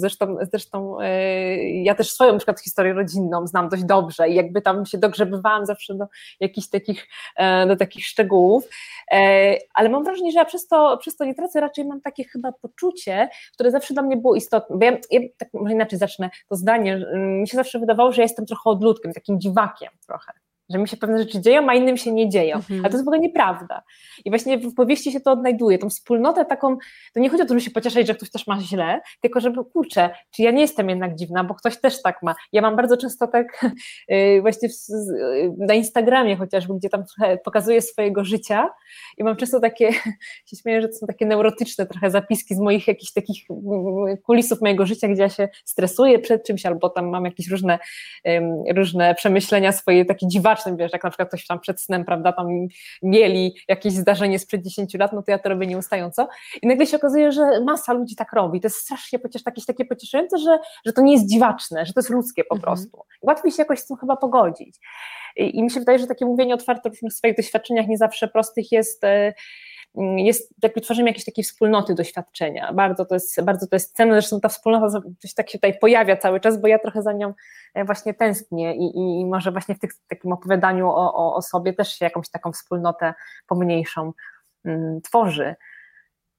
Ale masz rację, że to jest bardzo uwalniające. Ja niedawno się przyznałam do czegoś, czego się wstydziłam, że czuję się bardzo często jak takie dziecko w dorosłym opakowaniu, czyli patrzę na przykład na swoich rówieśników i myślę, jejku, jak oni ogarniają wszystko, a ja w środku się czuję taką naprawdę dziewczynką nieporadną w wielu momentach. Oczywiście przyjmuję role zawodowe, gdzie zachowuję się tak, jak powinnam, ale w środku mam to dziecko i kiedy to z siebie wyrzuciłam, to nagle było ja też, słuchaj, mam 50 lat i tak się czuję, więc ten wiek naprawdę... jakoś nas nie od razu się nie powoduje, że jesteśmy bardzo poważni, bo mamy, 50, tylko dalej takiego zagubionego małego człowieka możemy w sobie mieć i to jest też w porządku. Zresztą niektórzy się rodzą dorośli już w ogóle, ja mam takie poczucie. A, to też. Jest taki typ, który się rodzi jako dorosły człowiek, taki formowany dość mocno. To ja też skaczę po tych fragmentach książki, które sobie zaznaczyłam.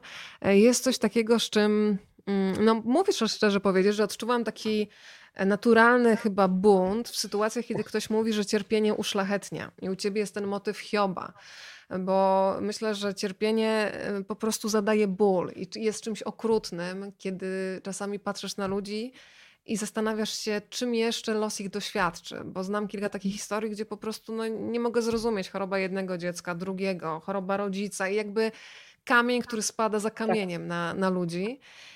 I jest coś takiego, człowiek, który staje się Hiobem, a nadto nie ma większego honoru. Czy to jest też jakiś taki twój wyraz buntu, że na to cierpienie, które ma uszlachetniać, tak naprawdę jest zadawaniem bólu? Nie wiem. Znaczy, ja uważam, że to jest bardzo szkodliwe. Znaczy, to jest coś, co gdzieś tam, chociaż właśnie to już gdzieś zostało, prawda, rozpracowane, przynajmniej częściowo, że zresztą Tischner to, prawda, robił, więc tak mi się wydaje, że to z nas zostało jako taki ślad trochę, że cierpienie jest dobre. Zresztą nawet ktoś ostatnio opowiadał mi a propos katechetki, że bardzo podobny typ, w ogóle mi się wydaje, że jest taki trochę typ taki cierpiętniczy, zresztą też ciocia Jadwiga jest takim typem, że to cierpienie nawet nie chodzi o takie cierpienia, prawda, jakieś bardzo uciążliwe i bolesne, ale takie znoszenie pewnych rzeczy, bo wypada, bo trzeba, bo tak się przyjęło, bo nie można, od męża odejść, prawda, i to właściwie co to za cierpienie, po prostu trzeba swoje znieść, bo takie jest życie.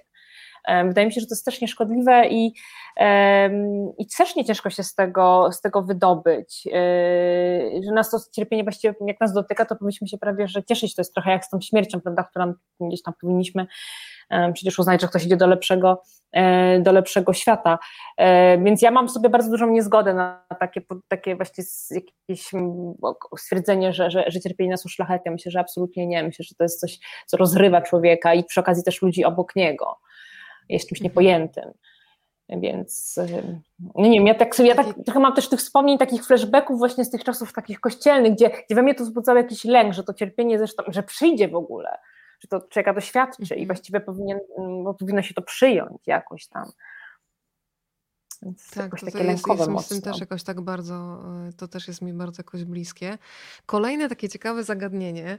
Z jednej strony się zastanawiasz, kim była Matka Boska, zanim została Matką Boską, ale też mówisz o tym i to jest mi jakoś takie bardzo bliskie, że rzadko się zastanawiamy, będąc w takich rolach matka, córka czy ojciec, syn, kim byli nasi rodzice, zanim tymi rodzicami zostali. I zastanawiam się, czy ty masz takie rozmowy przeprowadzone ze swoimi rodzicami, czyli dotyczących, nie wiem, pierwszych miłości, fascynacji, tego, kiedy w ogóle nikt jeszcze nie myślał, że będzie wchodził w jakąkolwiek rolę rodzica. No teraz moja mama na pewno słucha, więc będę ją pozdrowić tutaj. W każdym razie, wiesz, we mnie, ponieważ ja tak te historie trochę zbieram i oczywiście zbieram też historie rodzinne, więc ja jakby dość dobrze mam tam rozpracowaną, może pierwsze miłości to mam już najmniej, ale na pewno takie zawodowe ścieżki, jakieś to mnie strasznie zawsze interesowało, gdzie, kto, kiedy. I pamiętam, że nie tak dawno przy jakiejś okazji, jak z moim bratem byliśmy u moich rodziców, to wypytaliśmy ich szczegółowo, co się dokładnie, oczywiście ja nie pamiętam tego tak dokładnie, natomiast żeby prześledzić jakieś tam ścieżki. I też właśnie przy babcie, mam tylko jedną babcię, więc jakby tam ja ją co jakiś czas też tam dopytuję i ona sobie przypomina jakieś tam fragmenty.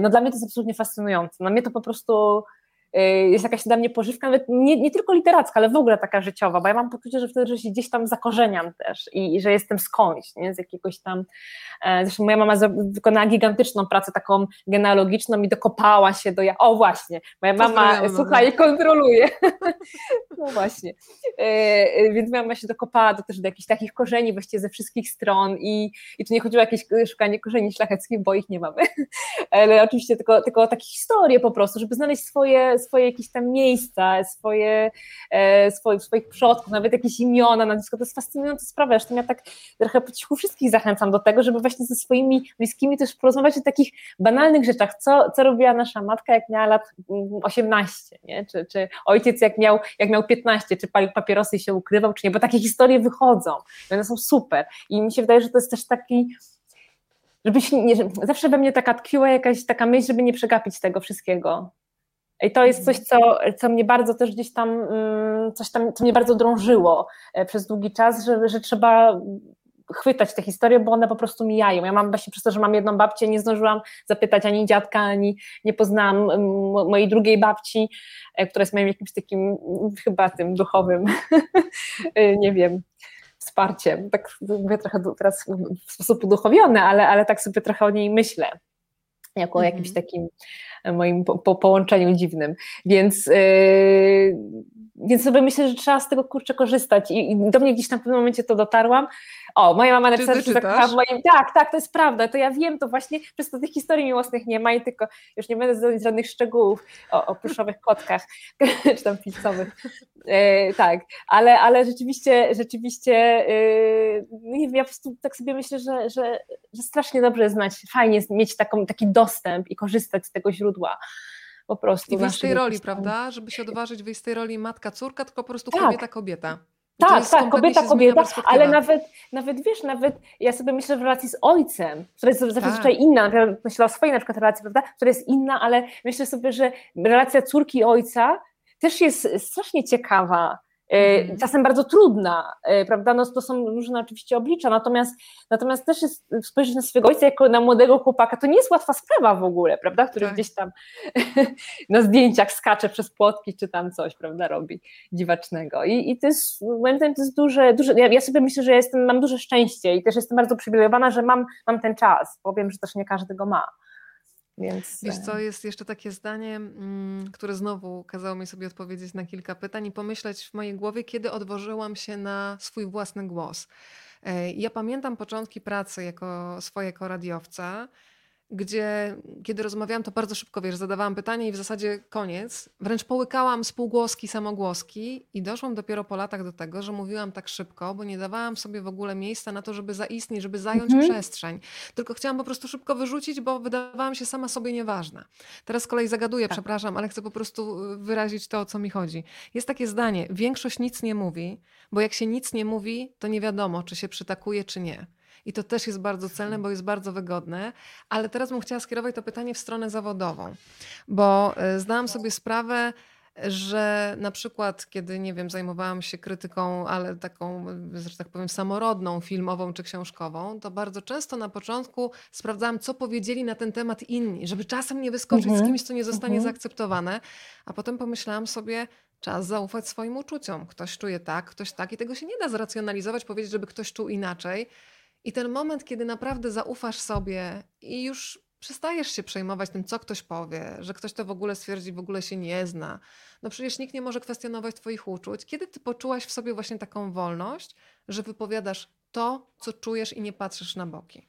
Znaczy ja jeszcze nie wiem, czy ja ją poczułam. Znaczy ona jest taka jeszcze chybotliwa bardzo, bo ja jednak bardzo potrzebuję takiego mocnego feedbacku i na przykład właśnie Maciek Maksyman był dla mnie takim bardzo dużym wsparciem, redaktor mój, bo nie wiem, kim jest mama. No dobrze, to pozdrawiam. Mama już dostaje pozdrowienie. Tak, pozdrawiam właśnie. To od pani Grabu.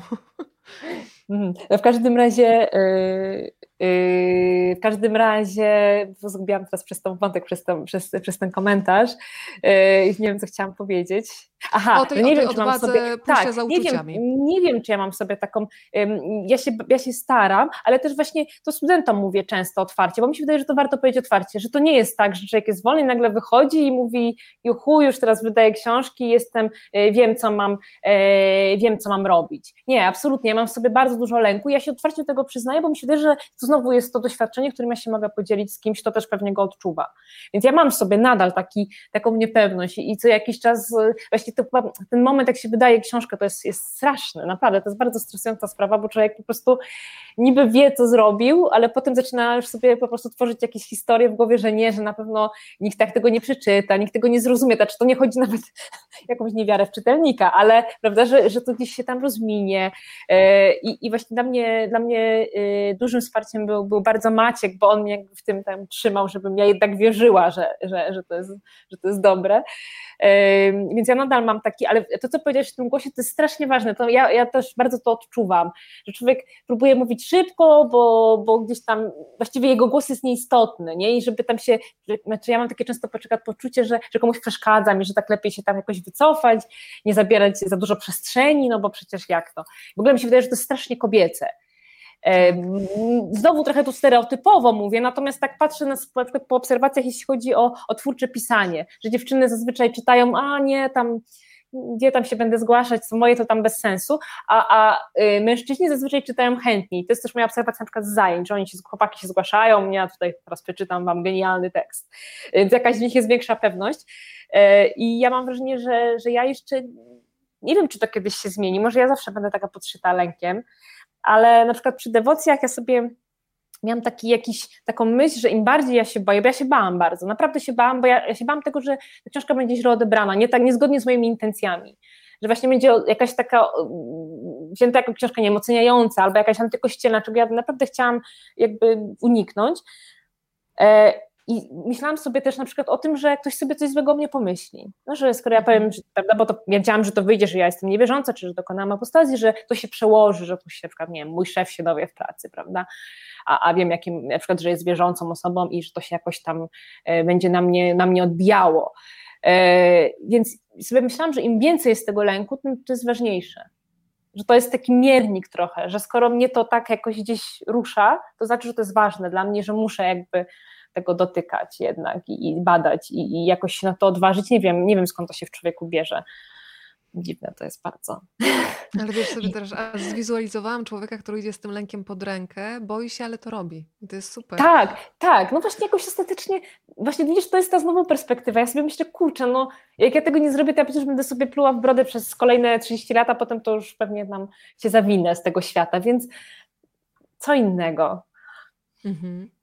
Co innego, bardzo, tylko brać i robić. W tym drugim czytaniu, że tak powiem, zresztą tak jakoś kościelnie zabrzmiało, w tym drugim czytaniu dewocji, bardzo też mnie poruszyły wątki i taka empatia i czułość, nie chcę za dużo zdradzać, żeby Państwu nie odbierać przyjemności czytania, jaką obdarowujesz brata głównej bohaterki, który też pokazuje, że to, co nam się wydawało na jego temat, to była jakaś iluzja, w którą też łatwo uwierzyliśmy, bo łatwo myśleć sobie stereotypowo. Sporo czułości też jest w takim podejściu do proboszcza, który też mierzy się ze swoimi jakimiś, no nie wiem, czy mogę powiedzieć demonami w jego kontekście, ale no mierzy się z jakąś swoją niepewnością, której być może też w tym pierwszym spojrzeniu nie widzimy. I dla mnie to jest właśnie otwarcie na różne perspektywy i wyjście poza ten taki obrazek, który każdy z nas ma maskę na dzień dobry, no bo jakoś musimy się ustawić do świata. Od początku wiedziałaś, że ci męscy bohaterowie też dostaną taką czułą twarz, taką ludzką. Wiesz, no właściwie wszyscy. Mi się wydaje, że najbardziej, już to trochę tylko zdradzę, tylko chyba mam wrażenie wujek Staszek jest taki, chociaż on też tam może, można by było go być może jakoś jeszcze bardziej rozbroić czulej. Natomiast tak sobie myślę, że też, ten ojciec też ma jakąś tam czułość chyba w sobie, znaczy ja tak sobie myślę, że on jest opisany jednak z jakimś takim współczuciem i jakimś taką czułością, bo mi się wydaje, że kurczę, no znowu zabrzmie strasznie banalnie, ale mi się wydaje, że ludzie tak z założenia to są dobrzy, tylko i różne rzeczy nie wychodzą po drodze i różne się rzeczy dzieją, że robimy tak, a nie inaczej, że podejmujemy takie, a nie inne decyzje. I tu mówię, znowu podkreślam, że nie chodzi też o jakieś właśnie wybaczanie, tylko takie jakby szersze spojrzenie i mi się wydaje, że ja od początku wiedziałam, że to muszą być postacie, które będą miały warstwy. To powiedziała moja przyjaciółka, nie wiem, czy ona teraz tego słucha, w każdym razie ona powiedziała bardzo fajną rzecz, która mi się strasznie spodobała, że w tych moich książkach i poprzednich tak samo wszyscy mają warstwy i wszyscy są tacy okutani, mi się strasznie to słowo podoba w ogóle, okutani mają tych warstw dużo. I ja właśnie sobie, że ona dobrze wyczuła to, co ja gdzieś tam miałam w sobie, że te postacie, czy ci bohaterowie rzeczywiście są jacyś na wierzchu, a potem jeszcze można ich tam rozebrać trochę, można jeszcze zobaczyć, że tak naprawdę to oni mają jakieś tam życia pod spodem, nie? Jest jakaś katechetka, która jeszcze ma jakieś życie, jakiś proboszcz, który też ma jakieś tam swoje życie w głębi. Więc nie wiem, jakoś tak sobie myślę, że my wszyscy tacy trochę jesteśmy. Mów, przepraszam. Tak. Nie, ja sobie tak nawet pomyślałam, wiesz, w kontekście też była taka bardzo fajna akcja na Instagramie, ja akurat lubię takie rzeczy i co jakiś czas się do czegoś włączam, ale taka była akcja, czego nie widać. I mi się to strasznie spodobało, tak. Że wiesz, że na przykład na mnie ludzie pewnie patrzą, no wydała książkę, kolejną, fajnie, ma super pewnie życie, jest zadowolona, a to w ogóle tak nie wygląda, bo człowiek, prawda, siedzi przed komputerem i tam drży i się zastanawia, jak tam ktoś go przeczyta i tak dalej, więc to zawsze jest ta druga strona, w której nikt właściwie nie dostrzega, więc fajnie o niej powiedzieć, tak mi się wydaje, uczłowieczyć się też trochę może. Wiesz, co mi przypomniałaś? Radiowy dyżur, kiedy gościem był Szymon Majewski i ja powiedziałam jakąś godzinę, tam 8:10, czas na gości. A on to zrozumiał jako czas na gości właśnie rozbierania i zaczęliśmy się śmiać, ale potem sobie pomyślałam, że w tym jest drugie dno, że właśnie rozmowa jest wtedy prawdziwa, kiedy pozwalamy sobie przed sobą na takie obnażenie, na czas na gości, kiedy zdejmujemy te warstwy, o których mówisz, tylko pokazujemy to miękkie podbrzusze i wtedy jest jakby czas na prawdziwe spotkanie. Czytam jeszcze, jakie piękne tutaj jest zdjęcie przy okazji, pozdrowienia z oceanu, słuchaj, przychodzą. Pani Marta pisze, cudowna rozmowa, książki takie jak ta są jednym z głównych powodów, dla których pielęgnuję polskość z i dla moich urodzonych w Stanach dzieci. Jakby od tego zależało moje przetrwanie, bo przecież zależy, no bo jak, jeśli nie przez literaturę, mają zrozumieć ich matkę jako człowieka, wiecznego dziecka w dorosłym opakowaniu. Dziękuję Pani Marto, że jest nas więcej. Tak. Określonego geograficznym pochodzeniem oraz słowiańskim bagażem przynależności kulturowej i tradycji. Całą moc słońca wysyłamy tam za ocean w takim razie. Bardzo dziękuję, zobacz kto z nami jest. O, jest i Maciek. Tak. Jest i Maciek.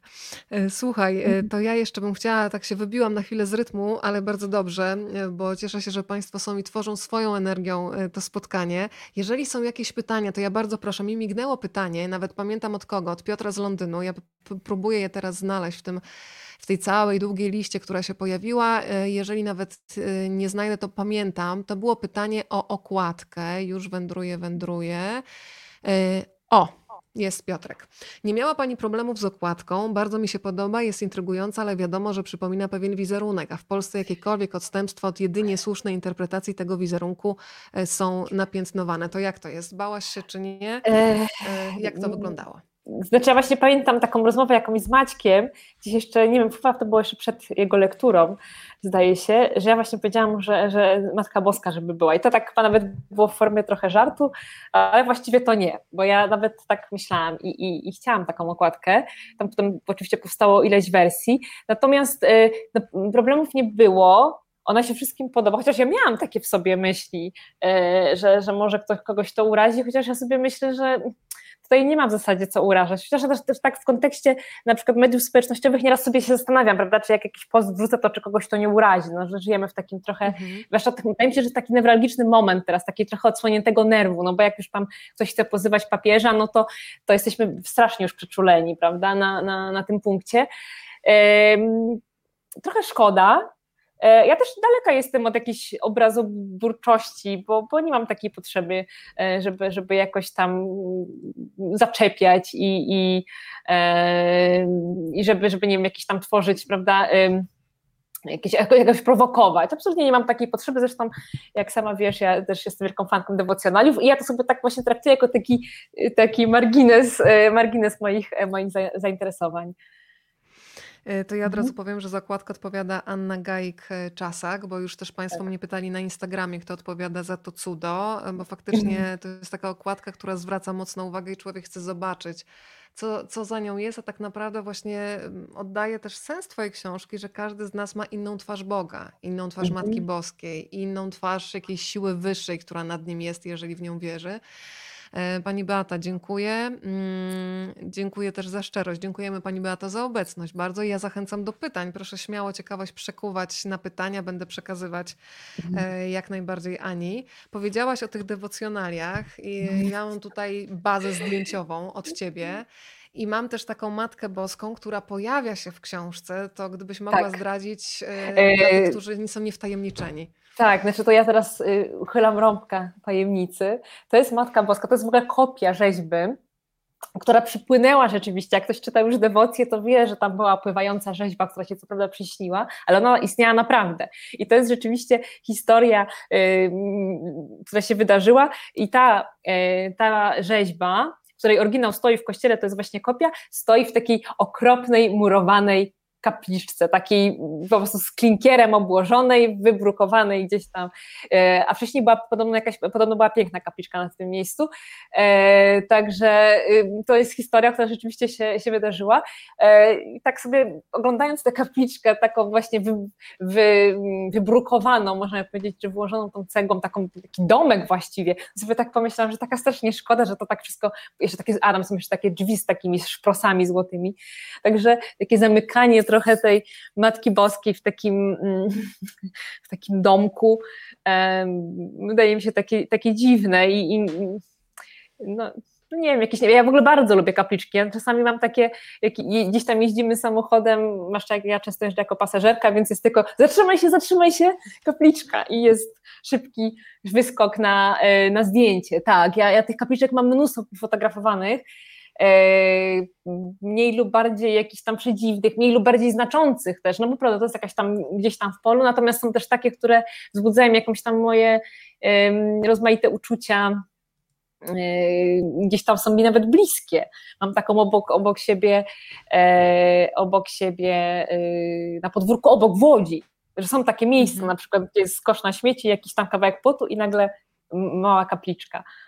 Czyli jak będziesz w Warszawie, to Cię też poprowadzam i kilka pięknych Maryjek Ci pokażę. Ja naprawdę widziałam Maryjki i to jest naprawdę coś, co znaczy, z jednej strony ja rozumiem też, prawda, bo jest taki też trochę trend, żeby na przykład usuwać pewne rzeczy z przestrzeni publicznej i ja to też jakby rozumiem ten głos, natomiast gdzieś tam wzbudza to we mnie jakąś taką rodzaj pewnej czułości, a te stare kapliczki, które niestety niszczeją, bardzo często są wymieniane na te nowe, klinkierowe, czy jak tam, czy to jest klinkier do końca, jakieś takie zabudowane i strasznie mi żal, że to tak wygląda.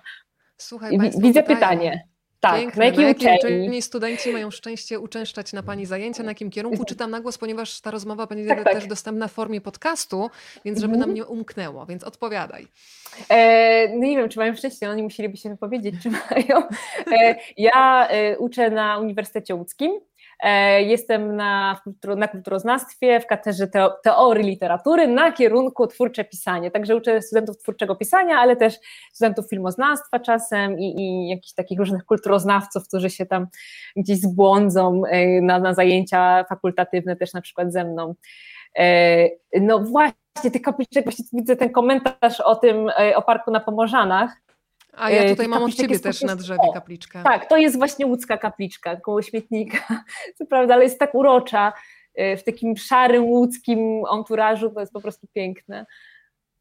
bardzo mnie to wzrusza. Także tak, kończąc tam, odpowiedziałam na pytanie, tak, na uniwersytecie można mnie spotkać i gdzieś tam. To ja mam ochotę wrócić na studia, słuchaj, wiesz, więc zastanowię się. Łódź w sumie niedaleko z Warszawy, można by wyruszyć. To pokażę jeszcze twoją kolekcję tutaj. To jest kawałeczek, tak. Kawałeczek, rzecz jasna. Tak, znaczy, bo ja sobie zaczęłam zbierać, to jest w ogóle zabawne, bo ja zaczęłam robić zdjęcia różnym takim kapliczkom rozmaitym, właśnie jakimś takim jakimś figurom świętych na Sycylii, bo tam jest tego mnóstwo całe, takich ulicznych właśnie, jakichś ojców Pio, którzy gdzieś tam są wkomponowani w murze i tak dalej. I to sobie robiłam zdjęcia, natomiast jak zaczęłam pisać Dewocje, no gdzieś zaczęły mnie już tak krążyć intensywnie, to zaczęłam sobie powoli tak gromadzić ku utrapieniu mojego partnera, który musiał mi wygospodarować kawałek półki i też staram się część rzeczy zachowywać tylko na zdjęciach, bo wiem, że jak ja zacznę sprowadzać do domu te kalendarze maryjne na przykład, mam fantastyczne kalendarze maryjne, cały zestaw kupiony w jakichś antykwariatach. Tak, to był taki zestaw podróżny, mi się strasznie podobały komentarze przy tym zestawie, musiałam go kupić, bo mi się strasznie spodobało, że właśnie ludzie pisali, że go sobie biorą na podróż, tam świętą Brytę, święta Rita, która tam wygląda z takiego ołtarzyka, piękna ona jest w ogóle bardzo. Więc jak zaczęłam jakoś tak gromadzić sobie te rzeczy, trochę zaczynam dostawać, co mnie w sumie cieszy, bo to takie miłe i wtedy nie muszę się tłumaczyć, że kupuję, albo że gdzieś tam zdobywam. Prezent nie można oddać. No, więc nawet ostatnio dostałam jakieś piękne medaliki. No nie wiem, jakoś tak, jakieś to ładne takie wszystko jest i jakąś taką wypełnia może moją taką małą tęsknotę za jakimiś bibelotami w mieszkaniu. To podzielę się, zresztą podzieliłam się już, teraz się podzielę z Państwem, bo Tobie już zdążyłam pokazać, zanim się pojawiłyśmy tutaj u Państwa w domach, bo to będzie punkt wyjścia do mojego kolejnego pytania. Przypomniałaś mi, że kiedy byłam w Lizbonie, opowiedziałam tę historię w książce Lizbona, miasto, które przytula, to trafiłam w starej miejskiej pralni na taką kapliczkę. Zachwycił mnie absolutnie ten turkus i biel odchodząca od ściany. No i tam są i pastuszkowie, i Matka Boska Fatimska, i... I tam jeszcze kilku świętych jest, pewnie by się dało rozpoznać. No i jest ten facet z wąsem tam taki w rogu. I zaczęłam się, słuchaj, zastanawiać, dlaczego on tam jest, skoro nie jest świętym, no bo bym wiedziała, kto to jest. I dopiero po jakimś czasie ktoś z Państwa pomógł mi na Facebooku, dziewczyna z sekretów Lizbony. Rozszyfrowałyśmy, że to jest doktor Martinsz, człowiek, który w XIX wieku był lekarzem zakaźnikiem, który w szanowanych królewskich towarzystwach był członkiem tych towarzystw, a jednocześnie miał bardzo dobre serce, ponieważ leczył ubogich za darmo i zapisał się w pamięci ludzi w cudowny sposób.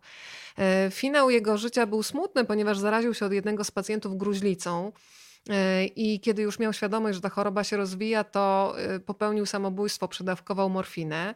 No i w tym takim chrześcijańskim, katolickim pojmowaniu jego śmierci, samobójcy są wręcz wykluczeni od razu. Natomiast Portugalczykom to kompletnie nie przeszkadzało i uczynili wręcz z niego kogoś w rodzaju takiego cywilnego świętego. Po jego śmierci były organizowane seanse spirytystyczne. Ja znalazłam teraz na Facebooku profil doktora Martinsza, gdzie ludzie dalej wierzą w to, że on uzdrawia z zagrobu. Był cały cykl dokumentów, fenomenu o jego osobie, ale zostało mi w głowie to, że kiedy zaczęłam śledzić jego historię, wszystko się zaczęło od tej małej figurki, jak go nazwałam, takiej kudłaty z miejskiej pralni, to dowiedziałam się, że zapisał się w pamięci ludzi i to było później w jego biografiach, że żył w takich czasach, kiedy często nie było leków, ale on zawsze powtarzał swoim uczniom, że każdy z nas ma jedyne czasami, co możesz dać choremu, to podać mu rękę i dać swoje dobre słowo. I ja sobie pomyślałam, jak dobrze byłoby mieć taką figurkę, która by ci przypominała na co dzień, że każdy z nas ma taką supermoc, czyli dobre słowo i dłoń, którą możesz chwycić drugą dłoń.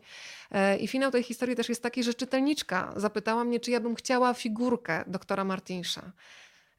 W sklepie w Lizbonie są tylko 2 sklepy, gdzie ten święty, nieświęty jest w sklepach z dewocjonaliami. No i faktycznie pokażę Państwu, że mam takiego doktorka, jest ostrość, doktorka Martinsza mam i on faktycznie u mnie stoi na parapecie, jeszcze w czasach pandemii jako lekarz od chorób zakaźnych, żeby mnie pilnował i przypominał, że nawet w tej całej beznadziei jest supermoc. I ta długa historia jest po to, żeby Cię, Ania, zapytać, czy Ty masz jakieś No właśnie, nie wiem jak to nazwać, talizmany, bo podoba mi się na przykład w podejściu do religii w Portugalii, że oni są otwarci jakby, że każda rzecz, która może dodatkowo pomóc, okej. I nikt nie ma z tym problemu. Nie ma też, nie wyklucza się ludzi, nie wiem, heteroseksualnych. Ten kościół jest bardzo otwarty, dużo bardziej niż w Polsce. Masz jakieś takie talizmany albo ludzi, którzy właśnie są takimi cywilnymi świętymi, o których nikt nie mówi, nie ma ich na obrazach, na jakichś pomnikach, ale oni są. Znaczy ja nie mam talizmanów, dlatego że ja jak byłam osobą mocno wierzącą, to ja wtedy rzeczywiście zrobię tylko sekundkę, bo widzę ten komentarz właśnie, tak jeśli chodzi o meksykańskie, w ogóle tak. Ja strasznie lubię też Matkę Boską z Guadalupe, mi się tak strasznie podoba jej wizerunek, tam się czaję właśnie na figurkę jej piękną, tylko trochę drogą. W każdym razie ja nie mam talizmanów, dlatego że ja się złapałam bardzo mocno na takim magicznym myśleniu, jak byłam osobą wierzącą, ja nosiłam ze sobą, zawsze miałam taki rzemyk i tam miałam taki mały różaniec i jakby zawsze to tak, że to jest taki mój talizman, że jak ja go mam, to na pewno wszystko będzie dobrze. Jak ja go zapominałam, gdzieś tam musiałam zdjąć, no to była katastrofa, no bo już sobie nie poradzę. I w pewnym momencie gdzieś tam sobie pomyślałam, kurczę pieczone, to ja w rzecz, że wierzę, nie w siebie, nie jakby inne rzeczy, tylko w to, że coś tam mi, jakiś przedmiot, więc ja nie mam jako takich talizmanów, ja się trochę przed tym zbraniam, znaczy zdarza mi się, prawda, że bo to chyba każdy tak trochę ma, prawda, jest taka wiara w takie magiczne, że jak coś się zrobi, to będzie dobrze, jak się nie zrobi tam 5 razy, no wiadomo, każdy, wydaje mi się, że każdy to ma. Przynajmniej w jakimś tam... Gdzie świra wystarczy zobaczyć, tak, nie? Tak, trochę takim jak w dniu świra, nie? Że jak coś zrobisz, jak zdążysz na autobus, to będzie dobry dzień. To się uda. Tak, to się na pewno wszystko uda, a jak się zawali o 8 rano, to już na pewno będzie zły i lepiej nie wstawać spod koca. Więc jakby każdy, tak mi się wydaje, ma takie momenty. I ja się trochę wzbraniam przed taką wiarą, bo wiem, jak łatwo mi zaszczepić w takie myślenie, że to nie moja zasługa, tylko czyjaś. A ja się trochę jednak wzbraniam przed tym i próbuję jednak się wybronić w tym swoim lęku, że to jednak też ja. I że mam jakąś sprawczość też w tym wszystkim. Więc jakby nie mam takich talizmanów, nie mam talizmanów jako takie, mam nawyki. I ja jestem strasznie przesądna i to jest okropne. To niestety czyli tak co jest. Na przykład? Tak no na przykład a propos książek, to głównie to dotyczy książek, ja nigdy nie mówię, o czym piszę, nigdy w ogóle nie mówię, że piszę, nie opowiadam, nie zdradzam, po prostu to jest kataklizm po prostu, bo ja już się tak przed tym zbraniam, że ja się już duszę, bo ja już muszę komuś tam powiedzieć, ale jednak trochę z tym walczę też, nawet próbuję, ale bardzo jestem przesądna, że jak to jest głupie, że mam jedną teczkę tylko na tekst i ona musi przetrwać cały proces i jest jedną teczką, i że potem drukuję i mam wszystkie wersje i wszystkie wersje są, bo jak nie, to jest strasznie głupie, naprawdę, bardzo. Jak ja o tym mówię, to się czuję zażenowana teraz, ale naprawdę mam takie. Coś nie tak sobie teraz spojrzałam, że mam teraz 2 pierścionki identyczne i muszę opowiedzieć tę historię a propos talizmanów, proszę. Bo nie mam talizmanów, ale kupiłam sobie pierścionek. W momencie, kiedy już była książka jakby oddana, podpisana umowa i w ogóle wszystko było super, to ja byłam w Warszawie i mówię, kupię sobie pierścionek, bo mi się tak podoba, ja nie mogę nie nosić biżuterii. Tak mi się podobał, i go cały czas nosiłam, bo to mi się kojarzyło z książką tak dobrze, i go zgubiłam oczywiście. I oczywiście była rozpacz, straszliwa i to jest właśnie to, że niby ja jestem człowiekiem niewierzącym, ale jednak łapię się na takich, więc akurat następnego dnia byłam w Warszawie, jak go zgubiłam, mówię, nie przypadek. Zgubiłam, że po to jadę do Warszawy, żeby teraz go kupić, więc kupiłam drugi, teraz mam 2, bo oczywiście tam się znalazł. Więc jednak niby nie mam talizmanów, ale jakoś tam też funkcjonuje wśród przedmiotów, nawet chyba jest miłe. Przypomniałaś mi...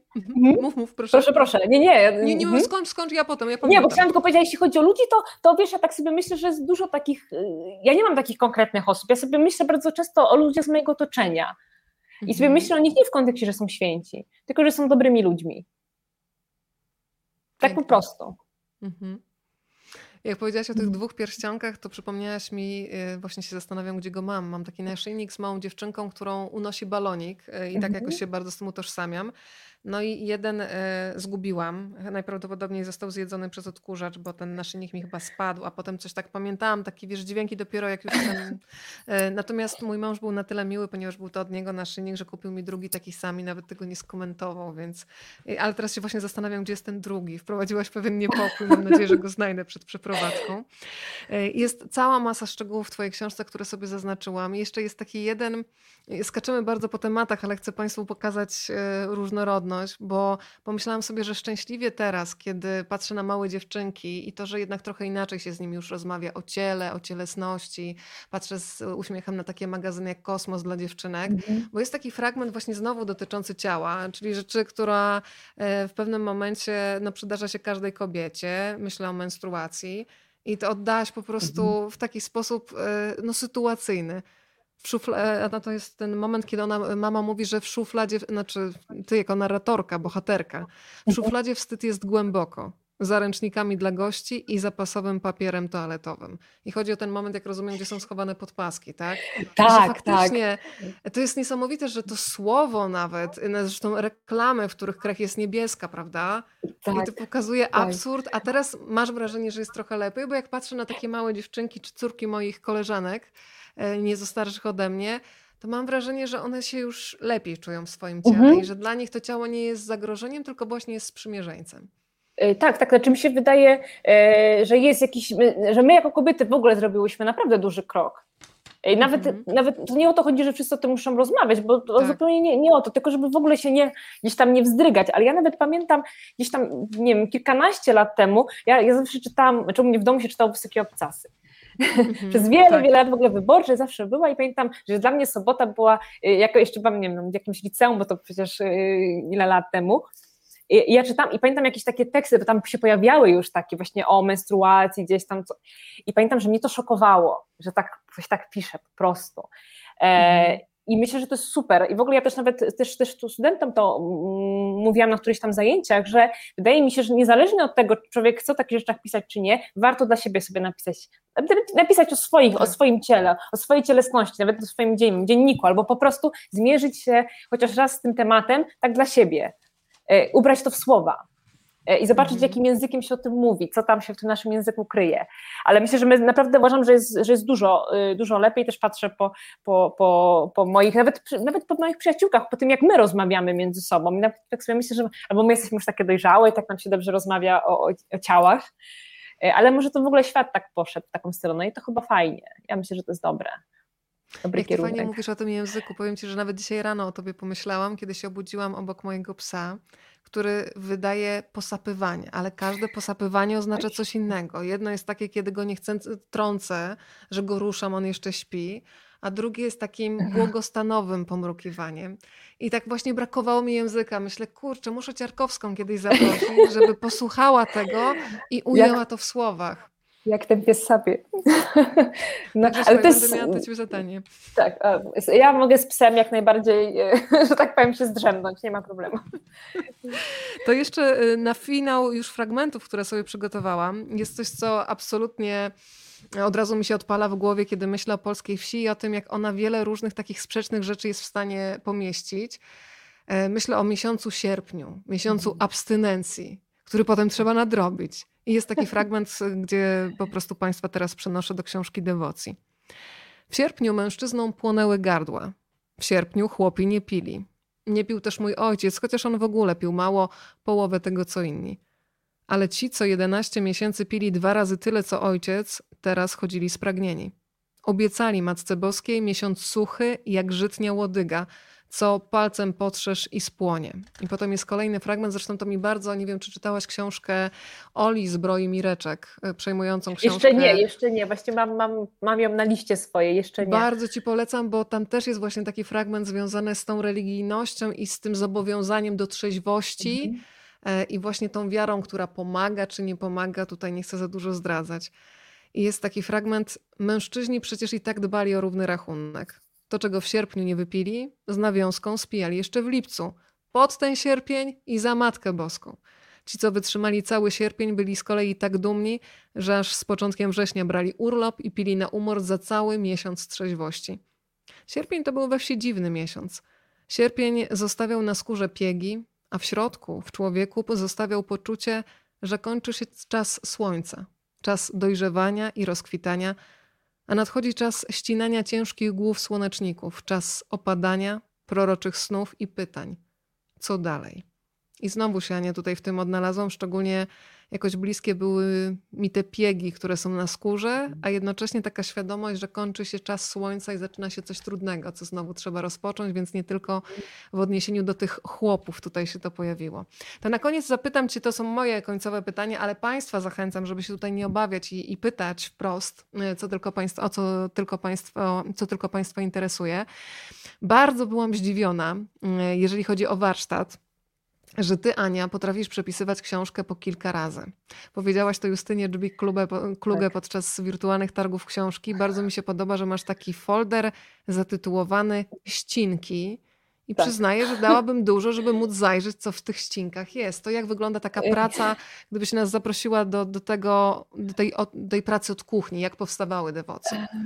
Tak, no właśnie, jak mówisz, ja przypisuję kilka razy, zresztą w ogóle mam taką metodę trochę pracy, że dużo moich tekstów jakby gdzieś tam jest przerabianych, przypisywanych, ja drukuję, nawet sobie tak myślałam nieraz, że to jest mało ekologiczne, bo ja tam tego papieru trochę muszę zużyć, nie? Ale wszystko jest, więc jeśli ktoś kiedyś jakieś archiwum stworzy, to będą różne wersje. I rzeczywiście, bo ja piszę w ogóle fragmentami, ja nie przez stronami, tylko raczej fragmentami czy obrazami bardziej, tak mi się wydaje, ja tak to przynajmniej odczuwam, więc nie rozliczam się jakby sama z siebie ze stron, zresztą ja się w ogóle staram bardzo mało z siebie rozliczać i to jest jedno, że się staram nie rozliczać, a dwa, to tak naprawdę jak już jestem w historii, jak już jestem na takim drugim etapie, czyli nie takiego myślenia o tym, co ma być, tylko przepisywania i już układania wszystkiego w głowie, to ja już jestem tak bardzo w środku, że właściwie każdą chwilę poświęcam w mózgu na myślenie o tym, a nawet jak nie piszę, to prawda gdzieś tam wchłonę i sobie w głowie układam, więc oczywiście w tym folderze ścinki są takie rzeczy, które po pierwsze mi Maciek ściął, ich nie było dużo, ale są takie fragmenty. Bolało to czy nie? Znaczy to ja właśnie Szmyczkowi kiedyś to powiedziałam, to mi się spodobało, że to jest tak, że są takie trzy fazy. Pierwsza faza, że jak on mógł mi to skreślić, druga faza... no w sumie okej, a trzecia faza, Boże, jak ja mogłam tak napisać, bo jakby rzeczywiście, chociaż tak chyba tam dużo nie było, ale były takie fragmenty, które gdzieś tam ja sobie zachowałam, bo no dobra, nie podobają Ci się, ale ja sobie tam je zostawię. Trochę jest takich fragmentów, które sama usuwam, bo wiem, że na przykład są takie postacie, które gdzieś tam jeszcze miały kawałek życia na przykład. Mhm. No ale jakby... No taka jest jakby rola warsztatu, że jednak trzeba się, tak mi się wydaje, że to jest jedna z ważniejszych rzeczy, której trzeba się nauczyć, to jednak ucinać i to boli, ale trzeba, bo inaczej to byśmy popłynęli i tak mi się wydaje, że w ogóle to ucinanie i zostawianie też takiego trochę marginesu dla czytelnika, to Maciek mi często powtarzał, zostaw to miejsce, niech sobie dopowiedzą już ten pół zdania, nie? Ja mówię, dobra, masz rację, nie? Bo rzeczywiście tak jest i widzę to pytanie fajne, przeczytam je, bo tak już czytaj, proszę. Czy w trakcie pisania ma Pani przestrzeń na czytanie innych pisarzy? I tak i nie. W sensie mam bardzo specyficzny dobór lektur, dlatego mam teraz bardzo długą listę do nadrobienia, bo przez ten rok jakby dużo rzeczy obcinałam, bo wiedziałam na przykład, że muszę się odciąć na chwilę od takich rzeczy. Ja czytałam sporo reportaży w tym roku, znaczy w roku pisania. No dużo reportaży, bo jakoś mi tak dobrze wchodziły. Mało czytam powieści, polskich szczególnie, jakoś tak, nie wiem, chyba się trochę bałam, to jest jakiś taki lęk przed wpływem dość silny. I ja też właśnie mam taką trochę, znaczy metodę, że właśnie mam te swoje comfort books i to są rzeczy, do których ja wracam przy pisaniu często, jak nie mam jakby gdzieś tam natchnienia, to wracam do tych książek i nawet tak czytam na wyrywki często, tak sobie się... zatapiam. To podaj takie trzy tytuły z tej listy Comfort Books. No to na pewno będzie Tokarczuk, jakiś tekst, no głównie tutaj trochę poczytywałam sobie Prawieku i to może nawet gdzieś tam słychać, nie wiem, bo teraz jak to powiedziałam, to się boję, że ktoś tam wytropi, ale tak, takie raczej czytanie fragmentaryczne.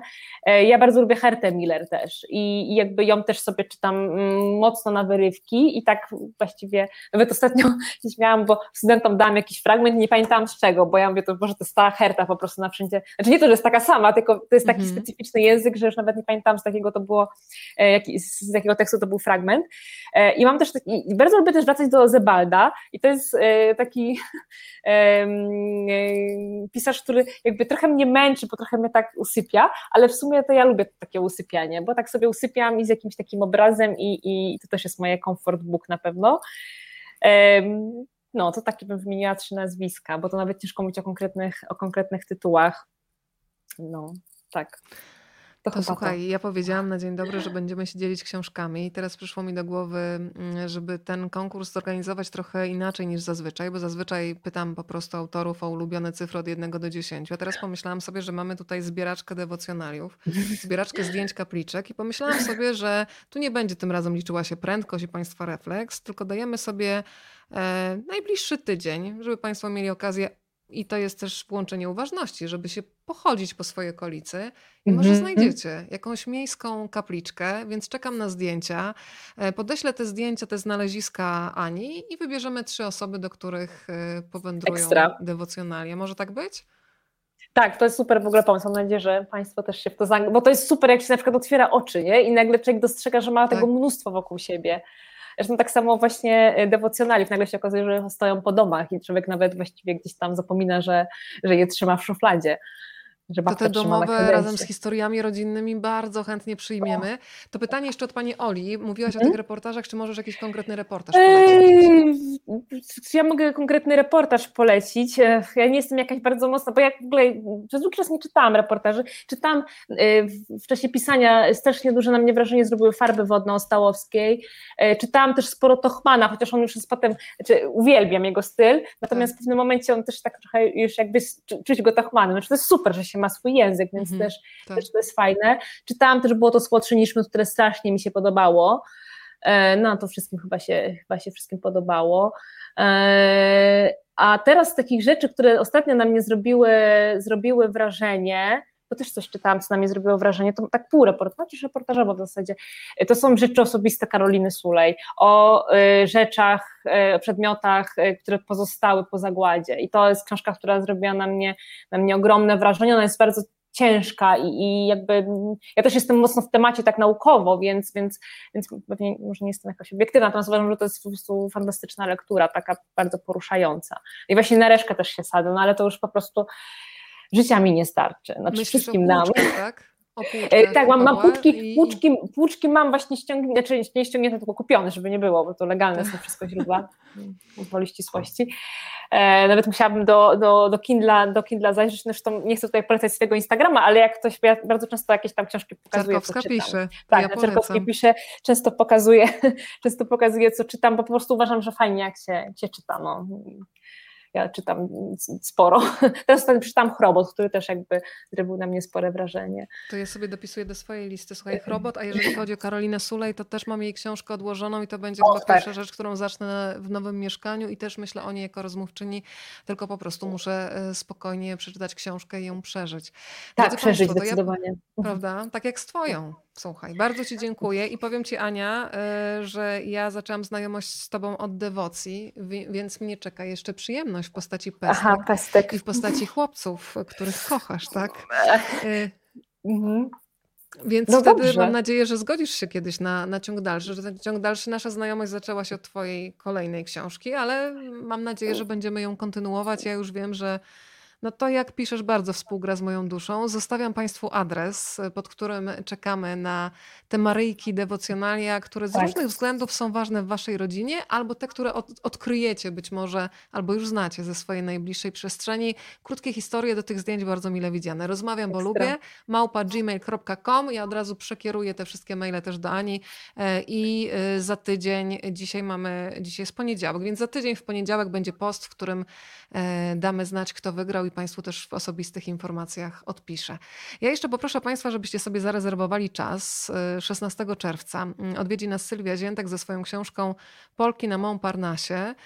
To też jest bardzo ciekawa historia Polek, które jeszcze przed II wojną światową, a było ich około 200, przebywały w Paryżu, pięknie malowały, miały wystawę, bardzo ciekawe, inspirujące historie przed nami, więc proszę sobie już zabukować wolny wieczór.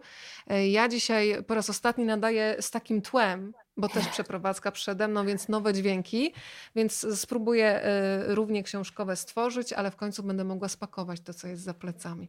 Ania, ja Ci bardzo dziękuję z całego serca za ten wspólny wieczór, za Twoją wrażliwość i dziękuję wszystkim, którzy byli razem z nami, którzy tutaj pozdrawiają, wysyłają Ania w Twoją stronę podziękowania. O, i już od Frida. Chrobot, i widzę i Chrobot i Pestki. Dziękuję Wam bardzo i dziękuję Tobie za zaproszenie, ale też Państwu, wszystkim, którzy tam siedzicie gdzieś przy komputerach, pod kocami, mam nadzieję. I już. I udało się stworzyć wspólnotę, słuchaj. No myślę, że tak, a to strasznie jej brakuje, więc chociaż taka namiastka jakaś wspólnoty w rozmowie. To ja życzę nam wszystkim, sobie, Tobie i Państwu, żeby nam się zdarzało jak najwięcej właśnie takich cudów, kiedy w tym swoim świecie zrobimy przestrzeń na prawdziwą historię drugiego człowieka. Pięknie dziękuję, Dewocje, Anna Ciarkowska, książkę oddajemy w Państwa ręce już teraz. Dobrej nocy, do zobaczenia. Dobranoc.